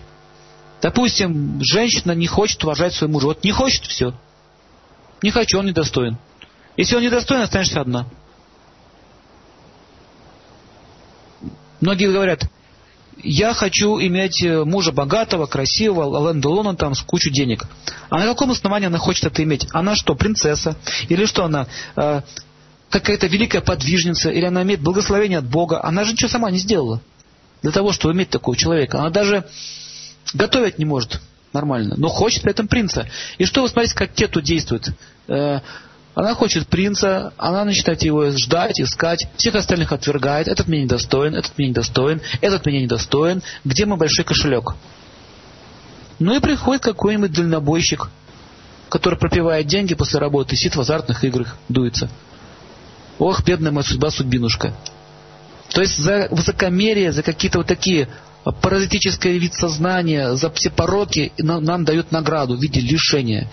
И чтобы избавиться от этих несчастий, нужно гороскоп показывать, где у тебя это висит, где ты мыслишь, как ты мыслишь. И предупреждаю тебя, не делай этого. Поэтому вопрос, можно ли изменить судьбу? Ответ, можно. Но это нужно делать вовремя. Не тогда, когда вас уже накрыло. Развод это тоже кету, кстати. Это маленькая смерть. Если вы проанализируете все вот эти разводы, вы увидите, что э, складывается слишком много обстоятельств к, к, к этому событию. Чаще всего это нежелание друг друга понимать, друг друга удовлетворять и выполнять свою дхарму. Поэтому мы видим так много разводов сейчас. Повально. Люди не могут коммуникировать. Им очень тяжело. Давайте тогда сейчас я отвечу на ваш вопрос, вопросы побольше, чтобы было времени у нас. Задавайте ваши частные вопросы, мы будем разбирать их. Да, вопросов поступило много, и сейчас я их постепенно вам буду копировать, Сергей Владимирович, часто, но вот те два, что я уже успела сделать, я зачитаю. А если Раху соединен с Венерой в двенадцатом доме, это как-то облегчает положение Венеры, ее невежественное влияние? Вопрос от Сергея. Раху соединен с Венерой в 12 доме. А, нужно понять, в каких градусах они находятся. Я вам два варианта скажу. Если Венера аспектирует на Раху, она как бы его подавляет своей силой, то это может дать, дать допустим, отношения за рубежом. 12 дом это, это за рубеж. Да почему 12 дом за рубеж? Потому что дом лишения, да, ты покидаешь свою родину. Это считается лишение. Но если Венера там сильна, то человек э, может иметь успех за рубежом. Или, допустим, выйти замуж за иностранца или жениться. Либо, либо, либо, будет, либо будет удача вдали от места, где он родился. Либо наоборот, человек э, может лишиться, может иметь э, страхи. 12 дом это страхи еще. Беспокойство, не будет уверенности за будущее. 12 дом это еще будущее. Такой вот вам. Ага, Обли... я... как можно, а, извините, как можно облегчить положение? Нужно точно понять все-таки, что на что-то напало. Если Раху на Венеру напало, то этот человек может бояться каких-то отношений близких. Потерь может бояться. Или, или он, он, либо он терял много в жизни. То есть это сейчас сложно, надо посмотреть, какое там соединение. Хорошо, я второй вопрос буду зачитывать. А, чтобы не было недоразумений, уважаемые радиослушатели, чтобы мы и градус могли посмотреть и прочее, прочее, я такое небольшое объявление сделаю, анонс. А, вот для тех, кто не знает, консультации у Сергея Владимировича можно получить по пятницам. Присылайте свои ладошки в супер качестве фотографии, сделанные, как говорится, ну, точнейшими фотоаппаратами. Вся информация в прямом эфире раздел такой прямой эфир, ссылочку зайдите, посмотрите, прочитайте. И добро пожаловать в мир знаний, когда мы увидим э, при помощи глаз Сергея Владимировича, что написано на вашей ладошке, не просто изучив, а уже непосредственно получив частную консультацию на волнах Аюрведа Радио. Я немного отвлеклась, и вот второй вопрос. Может ли жена помочь мужу, у которого кету влияет сильно на Марс и Луну? Он пессимистичен и ничего дома не хочет делать, только курит все время, и вдохновить его исполнением моих обязанностей не получается. Он только доволен, но воспринимает все как должное. Еще я не поняла, где раху на руке смотреть. Ну вот, э, это типичный пример э, пораженного Марса. Если бы была Луна поражена, то человек бы э, он, он, не, он не будет верить в семью. То есть поражением Кету, Марса и Луны дает вот такое состояние, которое только что описали. И обычно это кончается, обычно это кончается разводом. Потому что человек, который постоянно пытается изменить что-то, он психически надрывается, другой супруг. И у него возникает тоже состояние отчаяния, что вообще ничего в жизни менять нельзя. И э, то, что много курит человек, это означает, что кету не очень сильно влияет. Чаще всего такие люди либо рано умирают, либо они, либо они расходят в своей семье. А, тут в этой ситуации, поймите, нужно дать человеку знания. То есть вам его не изменить, вам нужно попытаться дать ему знания, дать ему послушать материалы. Он может, если он сам поймет, что это опасный путь, это путь к одиночеству и лишению, тогда, если еще разум есть, то он может остановиться вовремя. Чаще всего мужья своих жен не слушают. Они, они не считают важным их слушать. Они считают, что их жены ни на что не способны. Это, кстати, тоже поражение Марса. Такое приниженная самооценка своей жены. Поэтому вам лично пытаться его менять невозможно. Лучше через чьи-то руки это сделайте, чтобы кто-то ему подсунул материал. Пытайтесь это все сделать, и там, как уже видно будет, как время покажет. А э, Раху на руке нужно смотреть возле подушечки Венеры. Вот, вот большой палец, вот ладошку как бы сведите вместе, большой пальчик, так вот сведите его, и вы увидите такой бугорок еще, вот ближе к бугорочек ближе к указательному пальцу. Вот подушечка под большим пальцем и чуть выше, вот прямо между э, между большим пальцем и указательным. Вот эта часть руки, она связана с раху. Но мы еще, я следующий, уже следующий курс начнем, мы уже вышлем фотографии. Там будет еще все это написано, вы посмотрите. Хорошо, следующий вопрос. Вопрос номер три. Здравствуйте. А если линия на правой руке женщины под пальцем Юпитера на конце не раздваивается, а троится, ветви направлены вниз, хвост линии указывает на палец Сатурна. Что это за знак, спрашивает Ирина. Если линия троится на правой руке под пальцем Юпитера, ветви направлены вниз, хвост линии указывает на палец Сатурна. Нужно посмотреть, куда э, эта тройка идет, то есть куда эти веточки распределены. Сатурн означает, что человек э, что человек много работает, немного усилий, а расстроение это не знак Раху. Это может быть еще и Шивагана, знак такой есть, Шивагана, знак Шивы. То есть, э, если это ровные такие настроения, довольно-таки длинные, то это благоприятный знак. Это может дать человеку возможности увеличивать свое благосостояние, и он может стремиться к роскоши и знанию. А если это двойной, раздваивается, то это вот эта вот змеюка. Палец Сатурна всегда связан с чем? С деятельностью, с работой. Это означает, что вы э, стремитесь через знание, к знанию и к работе. То есть вы не просто трудоголик, вы еще и образованный человек. Вопрос номер четыре. Как понять, кто на кого наехал? Вот такой вопрос пришел. А в гороскопе это видно по градусам и по аспектам. В гороскопе видно. А на руке это видно, э, как эта змея, кого, какой бугор кусила. Например, змея, которая кусает своим языком бугор Юпитера, означает Раху на Юпитер. Если, допустим, э, Юпитер на Раху влияет, то эти знака не будет здесь стоять. Если на Сатурн, допустим, Сатурн кусает, то будет кусать за бугор. Если кусает, допустим, Солнце, то тут будет возле Солнца. То есть это на буграх нарисовано. Если, допустим, какую-то линию кусает, это означает, что в какой-то промежуток времени, допустим, где-то укус идет линии Венеры, линии жизни в возрасте 35 лет. Это означает, что в этом возрасте человек получит, человек получит страдания. И нужно посмотреть, от кого страдания, от чего, а, откуда будет идти хвост. Допустим, хвост идет от Сатурна и кусил прямо за линию жизни. Это означает, что жизнь пострадает, э, э, связана с вашей карьерой, работой. Все, понятно? То есть аспекты на руке нарисованы в виде змей и хвостов. В виде головы и хвостов. Следующий вопрос. Хорошо. Вопрос большой, точнее их много. Пишет нам слушательница, имя внизу, наверное, я прочитаю. Она пропустила некоторые эфиры и сейчас наверстывает упущенное, но вот у нее есть вопросы, и она просит вас, Сергей Владимирович, ответить. После окончания сложных отношений с мужем я обнаружила появление, когда не знаю, родинки, скорее светло-коричневого цвета, которая больше напоминает маленькую кляксочку. Расположена она на ладони правой руки между линией ума и линией сердца, под тем местом, где соединяются указательный и средний пальцы, ближе к среднему. Что это может означать и что это за знак?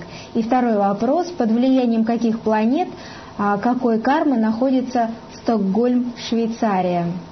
Я набрала Швеция. Швеция. Ну, смотрите, э, кляксочка появилась э, на, на правой руке. Кляксочка, мы знаем, что это влияние Раху. Коричневого, светло-коричневого цвета, это и есть вот как раз Раху, Кету. Точнее, Раху Сатурн, извините, Раху Сатурн. Э, это означает, что ваши отношения, тяжелый период закончен. На правой руке это что у нас? Солнце, мужчины. Между линией ума и линией сердца. То есть ваши чувства и, и ваш разум и ум получил эту порцию кармы, которую вы должны были заслужить. И сейчас у вас начнется новый период. Это означает, что у вас начинается новый период жизни. Появление Родины это означает влияние э, новых транзитов планетных. Сейчас начнете, начнется у вас жить совершенно другая, учиться начнете.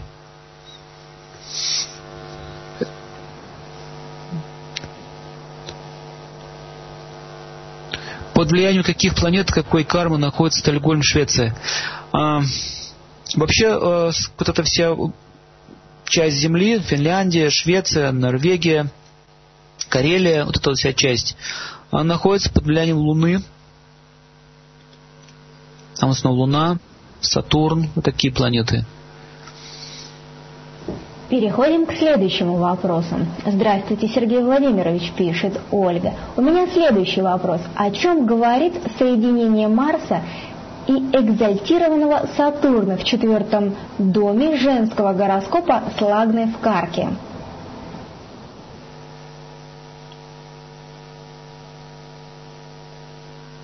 Экзальтированный Марс это всегда сильное положение Марса. Но то, что он э, в четвертом доме Сатурном, это означает, что у человека будет э, карма сильно прорабатываться через родителей и через образование. То есть человек будет учиться, и он будет иметь высшее образование. А также Сатурн дает мистическое образование. То есть человек может быть астрологом, например, или он может хорошо разбираться в таких оккультных науках, и он может также э, хорошо разбираться с техникой, с какими-то вычислительными машинами. Э, он может быть руководителем какой-то группы и даже иметь какой-то центр свой, образовательный центр или школу.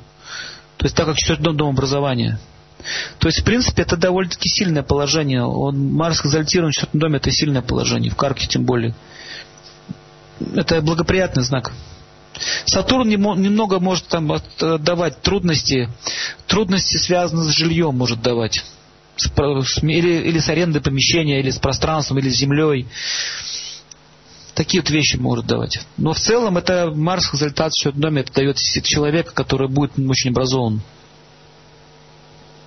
и будет нести знания людям, будет продвигать вперед, лидер в своей природе.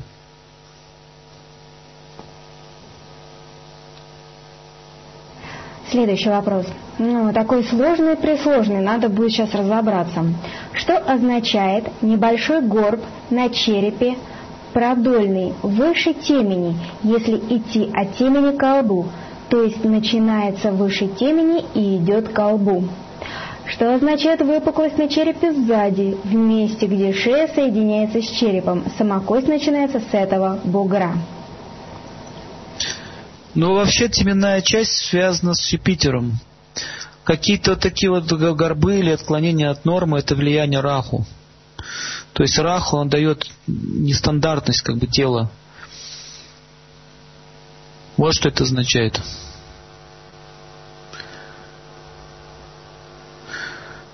То есть Юпитер, Юпитер, Юпитер принимает аспект Раху. То есть человеку есть склонность, есть склонность э, ну, как бы изучать вещи, которые ему в жизни не нужны. То есть он тратит на это время. То есть такая вот легкая непрактичность. Но, в принципе, Юпитер все равно как бы силен, так как это ну, вытянулась такая есть на темени, это указывает на сильный Юпитер. Человек интересуется очень многим. Будьте очень аккуратны, э, чтобы не попасть на обманщиков. Могут обманщики приходить в виде учителей. Вот что это значит.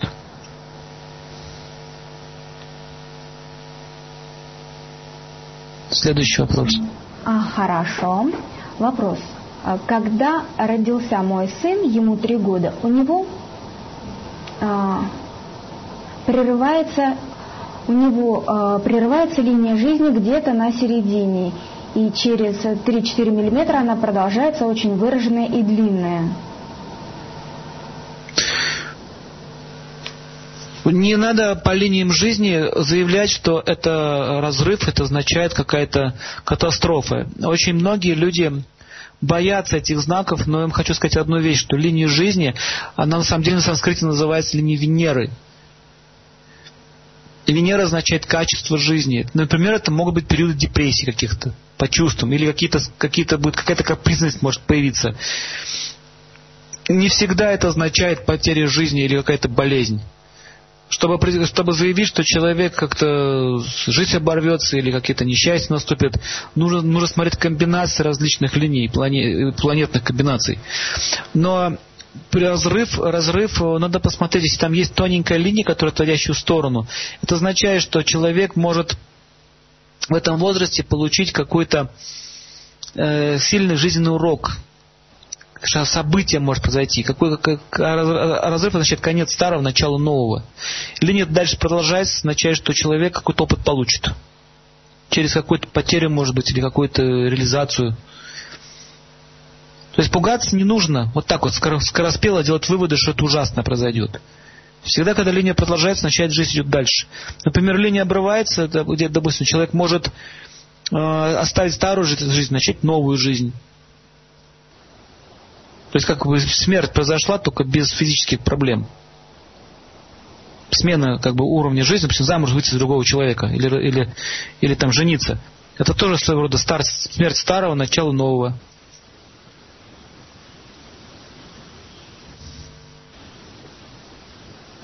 Следующий вопрос от, э, из того же письма, продолжение. У моей старшей дочери на внутренней стороне бедра с рождения темно-коричневая родинка размером 0,5 на 0,5, я так понимаю, сантиметров. В гороскопе восходящий рак у нее в гороскопе восходящий рак, и у нее Юпитер в собственном шестом доме, Сатурн вместе с Кету в девятом в рыбах, аспектированные из третьего дома с Солнцем, экзальтированным Меркурием и Кету. Ух.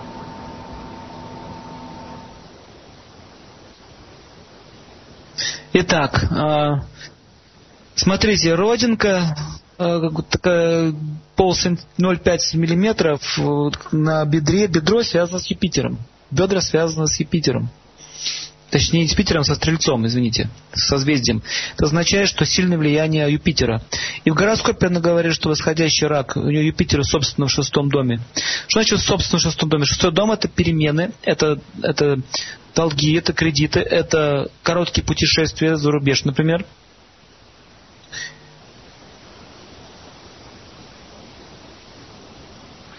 Юпитер э, в раке это дает силу человеку, а Сатурн вместе с Кету, Сатурн, планета, которая вместе с Кету стоит в девятом доме в рыбах. То есть, в принципе, ничего страшного не происходит, хотя там есть сложность. У человека есть э, проблема, что он очень сильно увлекается гьяной. То есть гьяна это наука такая логики. Э, он пытается понимать этот мир логически. Вам нужно больше развивать э, такое личностное, личностное отношение. Вот даже потому, как вы написали вопрос, то уже видно, что вы астрологию больше изучаете так в техническом плане. Вам надо изучать богов, медитировать на них. Вы, вы ее глубже поймете. Вообще это, вот, это, вот это положение, то, что вы писали, указывает на ученого. Человек, который сильно будет заниматься ну, науками. Это хорошее положение. И Родинка там тоже говорит о том, что Стрелец очень силен. Стрелец, планета Стрелец усиливается, хорошая планета Юпитер. Экзальтация Меркурия и Кету. Вот я же говорил, что Сатурн вместе с Кету, девятых, Сатурн вместе с Кету, это означает, человеку сложно организовать свой труд. А Меркурий Кету это дает э, сложность изречения своей мысли. То есть Кету дает препятствия. Но в целом это, это хорошее положение, вы будете ученым человеком. Благоприятно. Но надо быть проще. Продолжаю вопрос зачитывать от Гули Маляровой. Она пишет, у меня на левой руке под указательным пальцем ромбик, квадрат углом вверх стороны пальца и внутри линии как снежинка. Указательный палец – это образование. Квадрат называется кавача. Кавача означает защита. А внутри линии снежинка. Это означает, что там как бы звездочка. То есть человек э, будет всесторонне образован, и у него будет возможность иметь высшее образование. Э, кавача означает защита от несчастий. Но также она дает и трудности. То есть человек большим трудом будет учиться, но при этом он в жизни будет защищен. Это хороший знак. То есть ваша жизнь будет успешна через образование. Поэтому не ленитесь, больше учитесь. Даст вам защиту в жизни. Пожалуйста, следующий вопрос. Здравствуйте. Скажите, пожалуйста, что означают бородавки на пальцах? Внезапно появляются и исчезают. Возможно ли улучшить связь с девятью планетами одновременно? Кажется, мантра называется Наваграха. Если да, то как, э, как это делать правильно? Виктория вопрос прислала. Ну, бородавки связаны с, с определенным таким грибковым видом жизни. И они чаще всего управляются раху. Их можно лечить э, с помощью косметических средств. Чтобы, чтобы улучшить связь с девятью планетами есть несколько методов. С помощью мантры, с помощью аскез, с помощью паломничества, с помощью духовной жизни и с помощью камней. Разные есть варианты. Самый лучший вариант – это правильно жить, чисто. Стараться не совершать дурных поступков. Есть целая наука, называется Манишастра. Там описывается, как с помощью новограхи, девяти планет, из камней, можно нейтрализовать дурное влияние кармы. Вот, кстати, Олег Геннадьевич Турсунов этим-то и занимается. Он изучает камни. Я работал с ним вместе одно время. Я видел, какие были хорошие э, результаты. Но это очень сложная наука. Иногда бывает так, что человека приходится постоянно менять, менять, менять, пока не подберешь. Э, это связано с тем, что настолько у нас карма запутана, и мы еще не такие совершенные люди, чтобы так в совершенстве видеть как все это вот быстро можно изменить. Но в целом, в целом, камни хорошо очень помогают. А если человек еще и с собой работает, своим сознанием, правильно себя ведет, еще и духовной жизнью занимается, то тогда его жизнь становится гораздо лучше.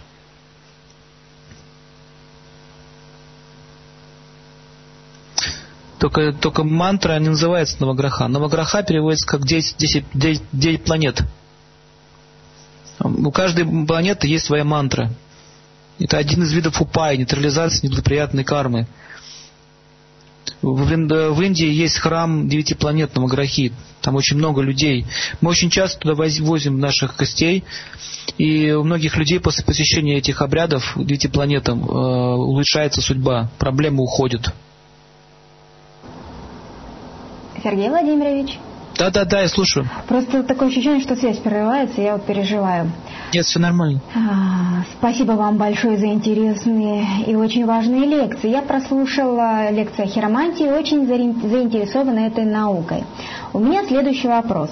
На правой руке, повторяющийся вопрос, но похоже от другой слушательницы, на правой руке посередине ладони маленькое неочертанное э, границами родимое пятнышко светло-коричневого цвета между линией головы и линией жизни. Не могли бы вы объяснить, что это означает? На всякий случай, а, фото руки я, Сергей Владимирович, вам не высылаю, но я думаю, что так справитесь.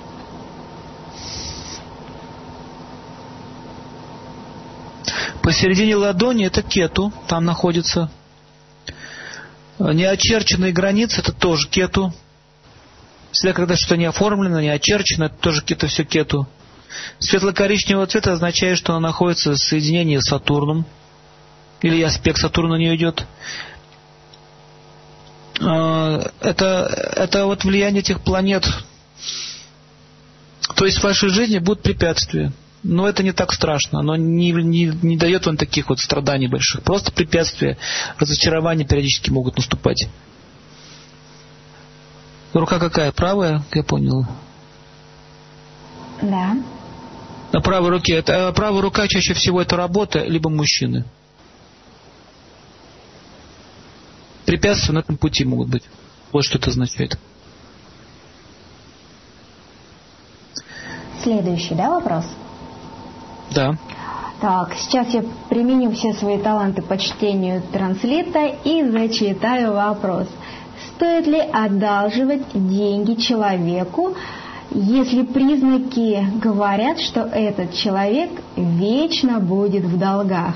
Что будет по-божески, дать денег или не дать? Спасибо. Очень интересный вопрос. Э, запомните, что долги – это кету. Если человек находится в долгах, это кету. И раз он у вас уже просит деньги, это означает, что он уже нуждается. И э, чаще всего люди, которые имеют отношения с другим человеком, и они, используя вашу дружбу, просят у вас деньги, у вас возникает такая ситуация. Не дать деньги означает испортить отношения. Дать деньги означает потерять человека. Э, правильный ответ – Э, если вы хотите помочь этому человеку, действительно вы считаете, что надо ему помочь, но боитесь, лучше дайте ему ту сумму, которую вы считаете нужным для вас. Но не в долг дайте, а пожертвуйте ему. И скажите, что больше я не могу если он вам дорог, этот человек. Если вы считаете, что это просто как бы эксплуатация какая-то идет, и вам совершенно ну, это, ни к чему это делать, то так и нужно сказать, что я не могу. То есть долги это такая штука, из-за этого очень портятся отношения. Чаще всего друг другу денег подают, отдавать не могут. И ругаются потом. Поэтому вы должны решить для себя, что вам важнее. Вообще долги лучше не брать ни у кого и не давать никому в крайнем случае, если у человека беда какая-нибудь, нужно помочь, человеку заболел или, или там какое-то несчастье случилось, то лучше пожертвовать тогда ту сумму, которую вы считаете. А вот так давай, допустим, дай мне на бизнес, допустим, дай на какое-то там дело, то это не совсем правильно. Отношения могут испортиться в будущем. Ну, такой ответ. Продолжаю зачитывать. Марс с Сатурном в первом доме в знаке Девы. Что говорят о личности и как влияют отношения с супругом? Марс Сатурн в первом доме идет прямой аспект на седьмой. А седьмой это брак, отношения с супругом. Это означает, что могут быть периоды такой вот не очень благоприятные. Вам нужно быть более смиренным и э, вырабатывать свою дхарму в семье. То есть муж, муж с женой должны очень хорошо это понимать, что если они... Э, Сатурн означает, что выполнение своих обязанностей. Он не любит, когда кто-то не выполняет свои обязанности. Если, если в семье оба будут выполнять свои обязанности, то ссоры, ссор не будет. Марс может давать ссоры или непонимание. Ну, в принципе, это такое сильное влияние. Марс, Сатурн в первом доме. Надо быть на чеку. Либо вы очень много работаете все вместе. Слишком сильно уделяется внимание на работу, мало уделяется внимания на внутреннюю жизнь. То есть какой-то перекос здесь явно нарисован. Следующий вопрос. Так, скажите, пожалуйста, Сергей Владимирович, а, вы уже отвечали на вопрос, если я правильно поняла, пишет слушатель, то на левой руке отражена судьба изначальной кармы, а на правой отражается жизнь с влиянием на нее действующих целей и стремлений этого человека. Вопрос, а если человек левша, то у него все зеркально в смысле вышесказанного или так же?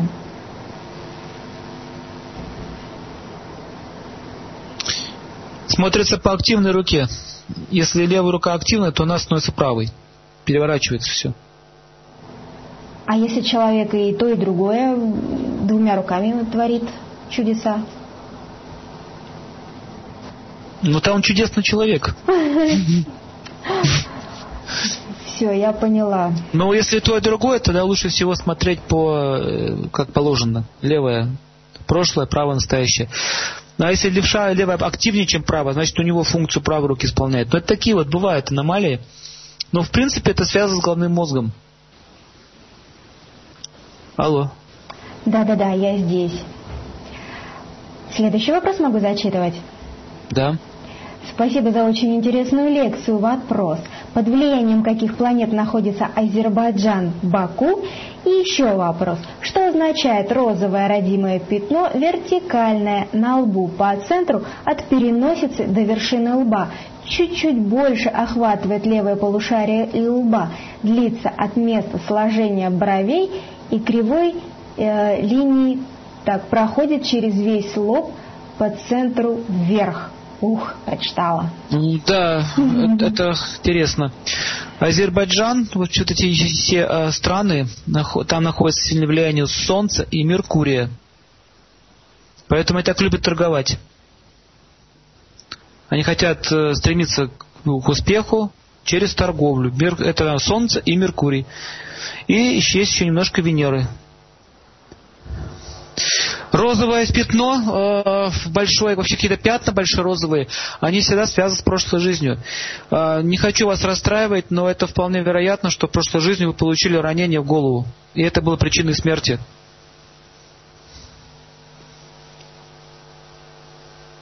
Чаще всего такие большие пятна, они на это указывают. Продолжаю зачитывать следующий вопрос. Что означает экзальтированный Сатурн с Марсом в одиннадцатом доме? И что означает Марс с Кету в первом доме? Экзальтированный Сатурн, слово экзальтация означает э, высочайшее положение, сила. Сатурн с Марсом, одиннадцатый. Одиннадцатый дом это у нас э, карьерный рост, положение в обществе. Это довольно-таки сильное положение это благоприятно. То есть человек будет э, идти к своей цели, он может добиваться больших успехов. А Марс Кету в первом доме, Марс Кету, это означает, что у него Марс, Марс э, Кету, э, мы уже говорили об этом, это потеря воли, слабость, и прямой аспект на седьмое идет. Седьмое это семейные отношения. То есть могут быть препятствия в карьере из-за ваших личных качеств, то есть какое-то недопонимание или недооценки ситуации, или, или лень. То есть вам нужно волю усиливать. То есть один дом хороший, начать вы можете добиться успеха, а вот воля, с волей слабовато.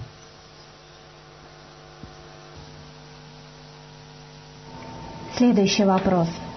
У меня на левой руке недавно тоже появились светло-коричневые родинки, не очень четкие. Одна на основании большого пальца прямо под цепочкой, а вторая такая же на линии, параллельной с левой, э, с линией жизни со стороны большого пальца, ближе к основанию ладони, где-то на 2-2,5 см от конца ладони. Что они могут означать? Светло-коричневые родинки не очень четкие. Одна на основании большого пальца прямо под цепочкой, а вторая такая же. Ну, смотрите, это, это связано с личной жизнью. Левая рука с личной жизнью связана. Ваша внутренняя личная жизнь. То есть э, начнутся события, связанные с вашей личной жизнью. Вот что это означает.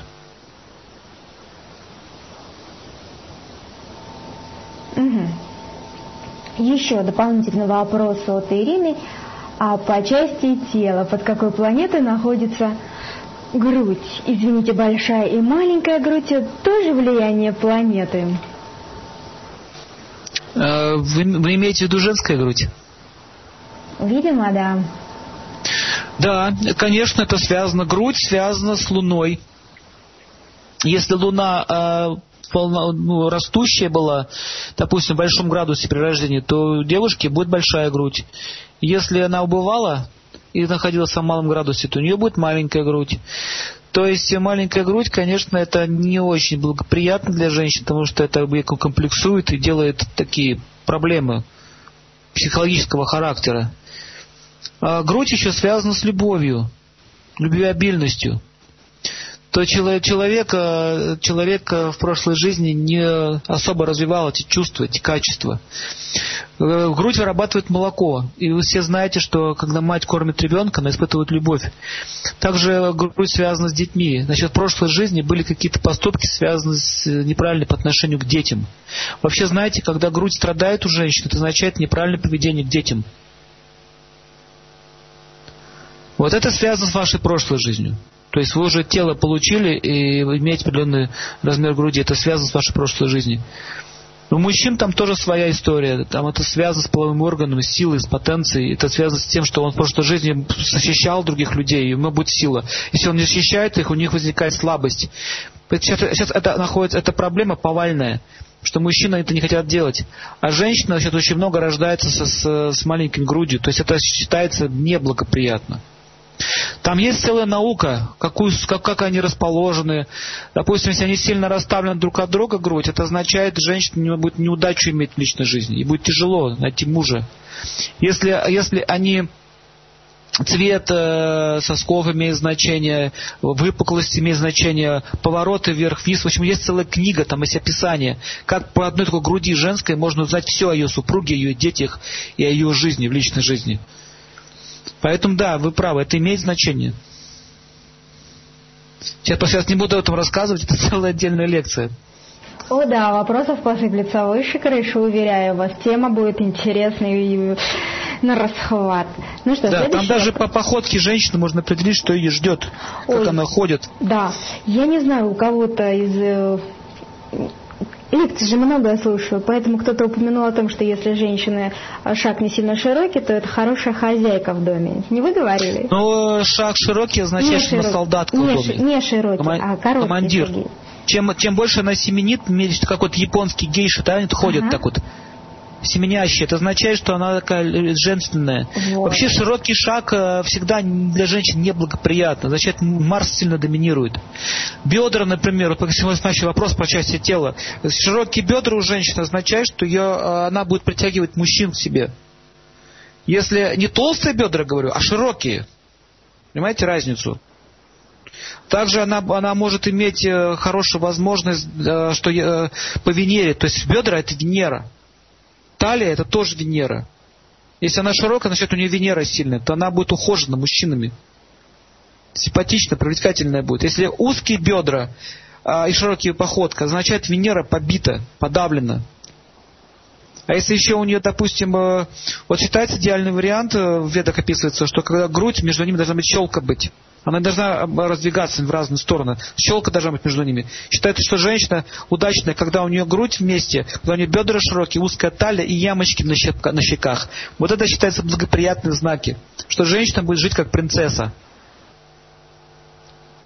Также, если вот руки и ноги, если увидели женщин многих, как вот лук назад выгибается, а очень гибкие кости, такая изящная, это означает тоже Венера очень сильная. Мягкий шаг, Мягкая речь, плавное движение, это все указывает на сильную Венеру. Вот такие вот, в общем, дела. Даже по изгибу ноги, вот нога и голень. Вот есть, вы видели, у многих женщин голень такая вот бутылкообразная. Бутылкообразная. Это означает, что э, Венера под влиянием Марса находится. А если она изящная, красивая нога с формой, это означает, что она будет э, ухожена, и за ней будут ухаживать. Кстати, мужчины так и смотрят на ноги, между прочим. Они первое, что они, они осмотр начинаются с ног. И вверх пошел. Самое, посред, самое посреднее в лицо идет взгляд. То есть сначала изучают Венеру, потом в конце только изучают интеллект. А у женщин наоборот, они сначала ну, смотрят на его интеллект, да, в лицо, да, вот так вот смотрят вверх и идут вниз. Заметили? Факт. Вот так вот происходит э, соединение полов. Да, и вот... Мужчину по Марсу оценивают, женщину по Марсу, по его, и по Юпитеру, по его мудрости, по его, по его способности защитить. А, а мужчины по Венере женщину определяют. И по Луне. Две планеты. Угу. И вот все-таки вопрос, а какая планета управляет грудью? Луна. Луна. Понятно. Поэтому все так тянутся к Луне. Мужчины тянутся к Луне, им не хватает этого. У них нет такой психической силы. Когда они груди касаются или обнимают ее, или прижимают к себе женщину, чувствуя ее грудь, они успокаиваются сразу, они получают же психическую силу. Если вы хотите, чтобы мужчина хорошо выглядел и был такой, как сорочек в маслице, его нужно чаще груди прижимать. Дети так делают, они, они, они это делают автоматически, они прижимается все время к груди, успокаивается сразу. Там очень много лунной энергии. Я хочу вам еще одну вещь сказать интересную. Женское молоко лечит циррозы печени, вообще заболевания тяжелые лечит. Я знал таки человека одного, он болел, его жена вылечила так своим молоком. Но имеется в виду, она ребенка кормила. То есть э, там железы, они связаны с Луной. Там очень много отжиса, жизненной силы. Поэтому женщины, они более живучие, в отличие от мужчин. Они дольше живут. За счет того, что в них накопительная сила Луны есть. И э, нужно, если женщина не получает внимания, заботы со стороны мужчины, если она как бы ласку не получает, у нее грудь начинает тоже страдать, болеть начинает. И такие вот вещи, это Богом создано не просто так все. Все это дано, что мы изучали. Есть такое писание, называется Камашастра или Камасутра. Там описаны все эти подробности. Там не только позы, как э, сексом заниматься описываются, но еще детали вот эти все. Вот женщине все время хочется голову на плечо мужчине положить. Заметили это? Да. Вот, вот мужчине не хочется женщине голову на плечо положить. И, и, и, и, это, это немножко аномалия уже. А женщина хочет положить свою голову на плечо. Плечо это что такое? В плечах находится сила Марса. Вот в плечах. Руки, сильные руки, означает сильный Марс. Поэтому она хочет эту энергию от него получить, эту силу. Поэтому мужчина должен чаще носить свою жену на руках. Потому что через руки она Марс получает. Таким образом удовлетворенная становится. А, а, а женщина должна чаще его прижимать к своей груди. Он становится спокойным, умиротворенный. Тогда же можно психические болезни лечить. Я серьезно говорю? А мы не сомневаемся, Сергей Владимирович. Я улыбаюсь от обилия вопросов. И вот еще два вопроса. Я думаю, что последний на текущий, как говорится, момент. Добрый вечер вам. Спасибо за интересную лекцию. Что значит Раху в первом доме в знаке Девы? Кажется, это э, в собственном э, знаке. Наталья вопрос прислала. Кто? Раху в собственном знаке? Ну вот, видимо, так вопрос написан. Ну вот есть несколько школ астрологических, где утверждают, что Раху имеет собственный знак. На самом деле Раху не имеет собственного знака, потому что планеты как таковой нет. Это, это, это астральная планета. Это вообще демон. По большому счету Раху это демон. Это даже не планета. С отрубленной головой. Поэтому э, позже уже начали писать и э, знаки ему давать. Его не существует. Западные астрологи вообще про него не знают. Поэтому он не может иметь своего знака. Но так как все-таки он стоит э, как бы в деве, это означает, что он аспектирует, как бы влияет на первый дом. Таким, таким образом э, человек может иметь силу. Все-таки в девах он имеет большую силу. Это тоже замечено. Это дает силу, такой харизматичный характер. Это неплохой знак. Не надо думать, что если вот Раху стоит у вас в первом доме, то прям совсем уже все там, какой-то ужас у вас в жизни будет. В девах он становится мягкий, такой хороший становится. Хороший такой становится, сказал Сергей Владимирович, так вот сладенько. Ну что, последний вопрос. Та-да-дам! Скажите, пожалуйста, какие отличия левши от правши? Например, влияние планет это, это даже связано не с планетами, а с качеством характера. То есть человек, э, левша, у него очень много идей, но ему не хватает практичности в жизни. Он не может свои идеи донести до реальности. Чаще всего ему нужны помощники. Это вот замечено, что у них такое есть. Но они очень хорошие мыслители. Это связано с характером. Угу. Понятно. Теперь я понимаю, почему моя дочь такая. Она просто левша. Эх, ну да, что? идеалисты, иде, идеалисты в основном. Да, много, э, когда знаний получаешь, э, о, о людях начинаешь понимать, э, каковы они, начинаешь их принимать такими, какие они есть. Ой, спасибо вам большое, Сергей Владимирович. Я хотела такое пожелание высказать прекрасной половине человечества, которая сегодня собралась и слушает Аюрведа радио, давайте не будем широко шагать, дабы не рвать штанов, а точнее быть более женственными и семенить как гейш, сказал Сергей Владимирович, привлекая противоположный пол своими хорошими качествами. Ну вот. И э, небольшое объявление еще для тех, кто хочет поехать в тур, о котором упоминал Сергей Владимирович – Всю информацию вы можете узнать через меня, написав письмо на Юрведа радио. А тур этот просто великолепный. Я слышала отзывы, сама, правда, еще там не была, но думаю, что обязательно съезжу. Ну, все-таки вот про этот вот э, храм Сатурна и прочее, прочее пишите.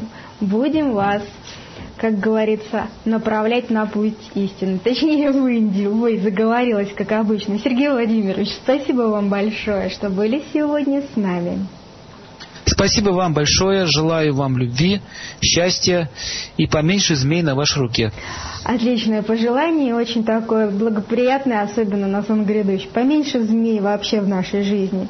Всего доброго, до новых встреч. До новых встреч. Уважаемые радиослушатели, такой прекрасный эфир. Мне так понравилась информация. Вот надо было только найти время прослушать его еще раз, чтобы все запомнить и все записать. И небольшое объявление для тех, кто присоединился к нам уже достаточно, так сказать, после середины эфира. Консультации по хиромантии вы всегда можете получить у Сергея Владимировича Серебрякова в прямом эфире на волнах Аюрведа Радио. С главной страницы в верхнем правом углу есть такая надпись «Прямой эфир». Вы туда кликаете и видите, что необходимо прислать те или иные данные для консультации у одного или у второго лектора. Так вот, у Сергея Владимировича можно получить простую консультацию, а, прислав пять фотографий, свои собственные и ладошки. Ну, там написано все, что вы должны прислать. Так что, пожалуйста, чтобы избежать вот этого вот большого количества вопросов э, и ответов расплывчатых, потому что на самом деле непонятно, где находится та родинка или тот треугольничек, который на самом деле причиняет нам какие-то умственные беспокойства. Давайте пришлем свои ладошки Сергею Владимировичу и получим грамотный ответ специалиста. Вот, на этом я заканчиваю. Я очень рада, что была с вами. Спасибо, спасибо, что слушаете Аюрведа радио. Будьте счастливы. Не только вы будьте счастливы, но а также все ваши близкие, все ваши друзья и родственники. Оставайтесь с нами. Красивая музыка на волнах Аюрведа радио.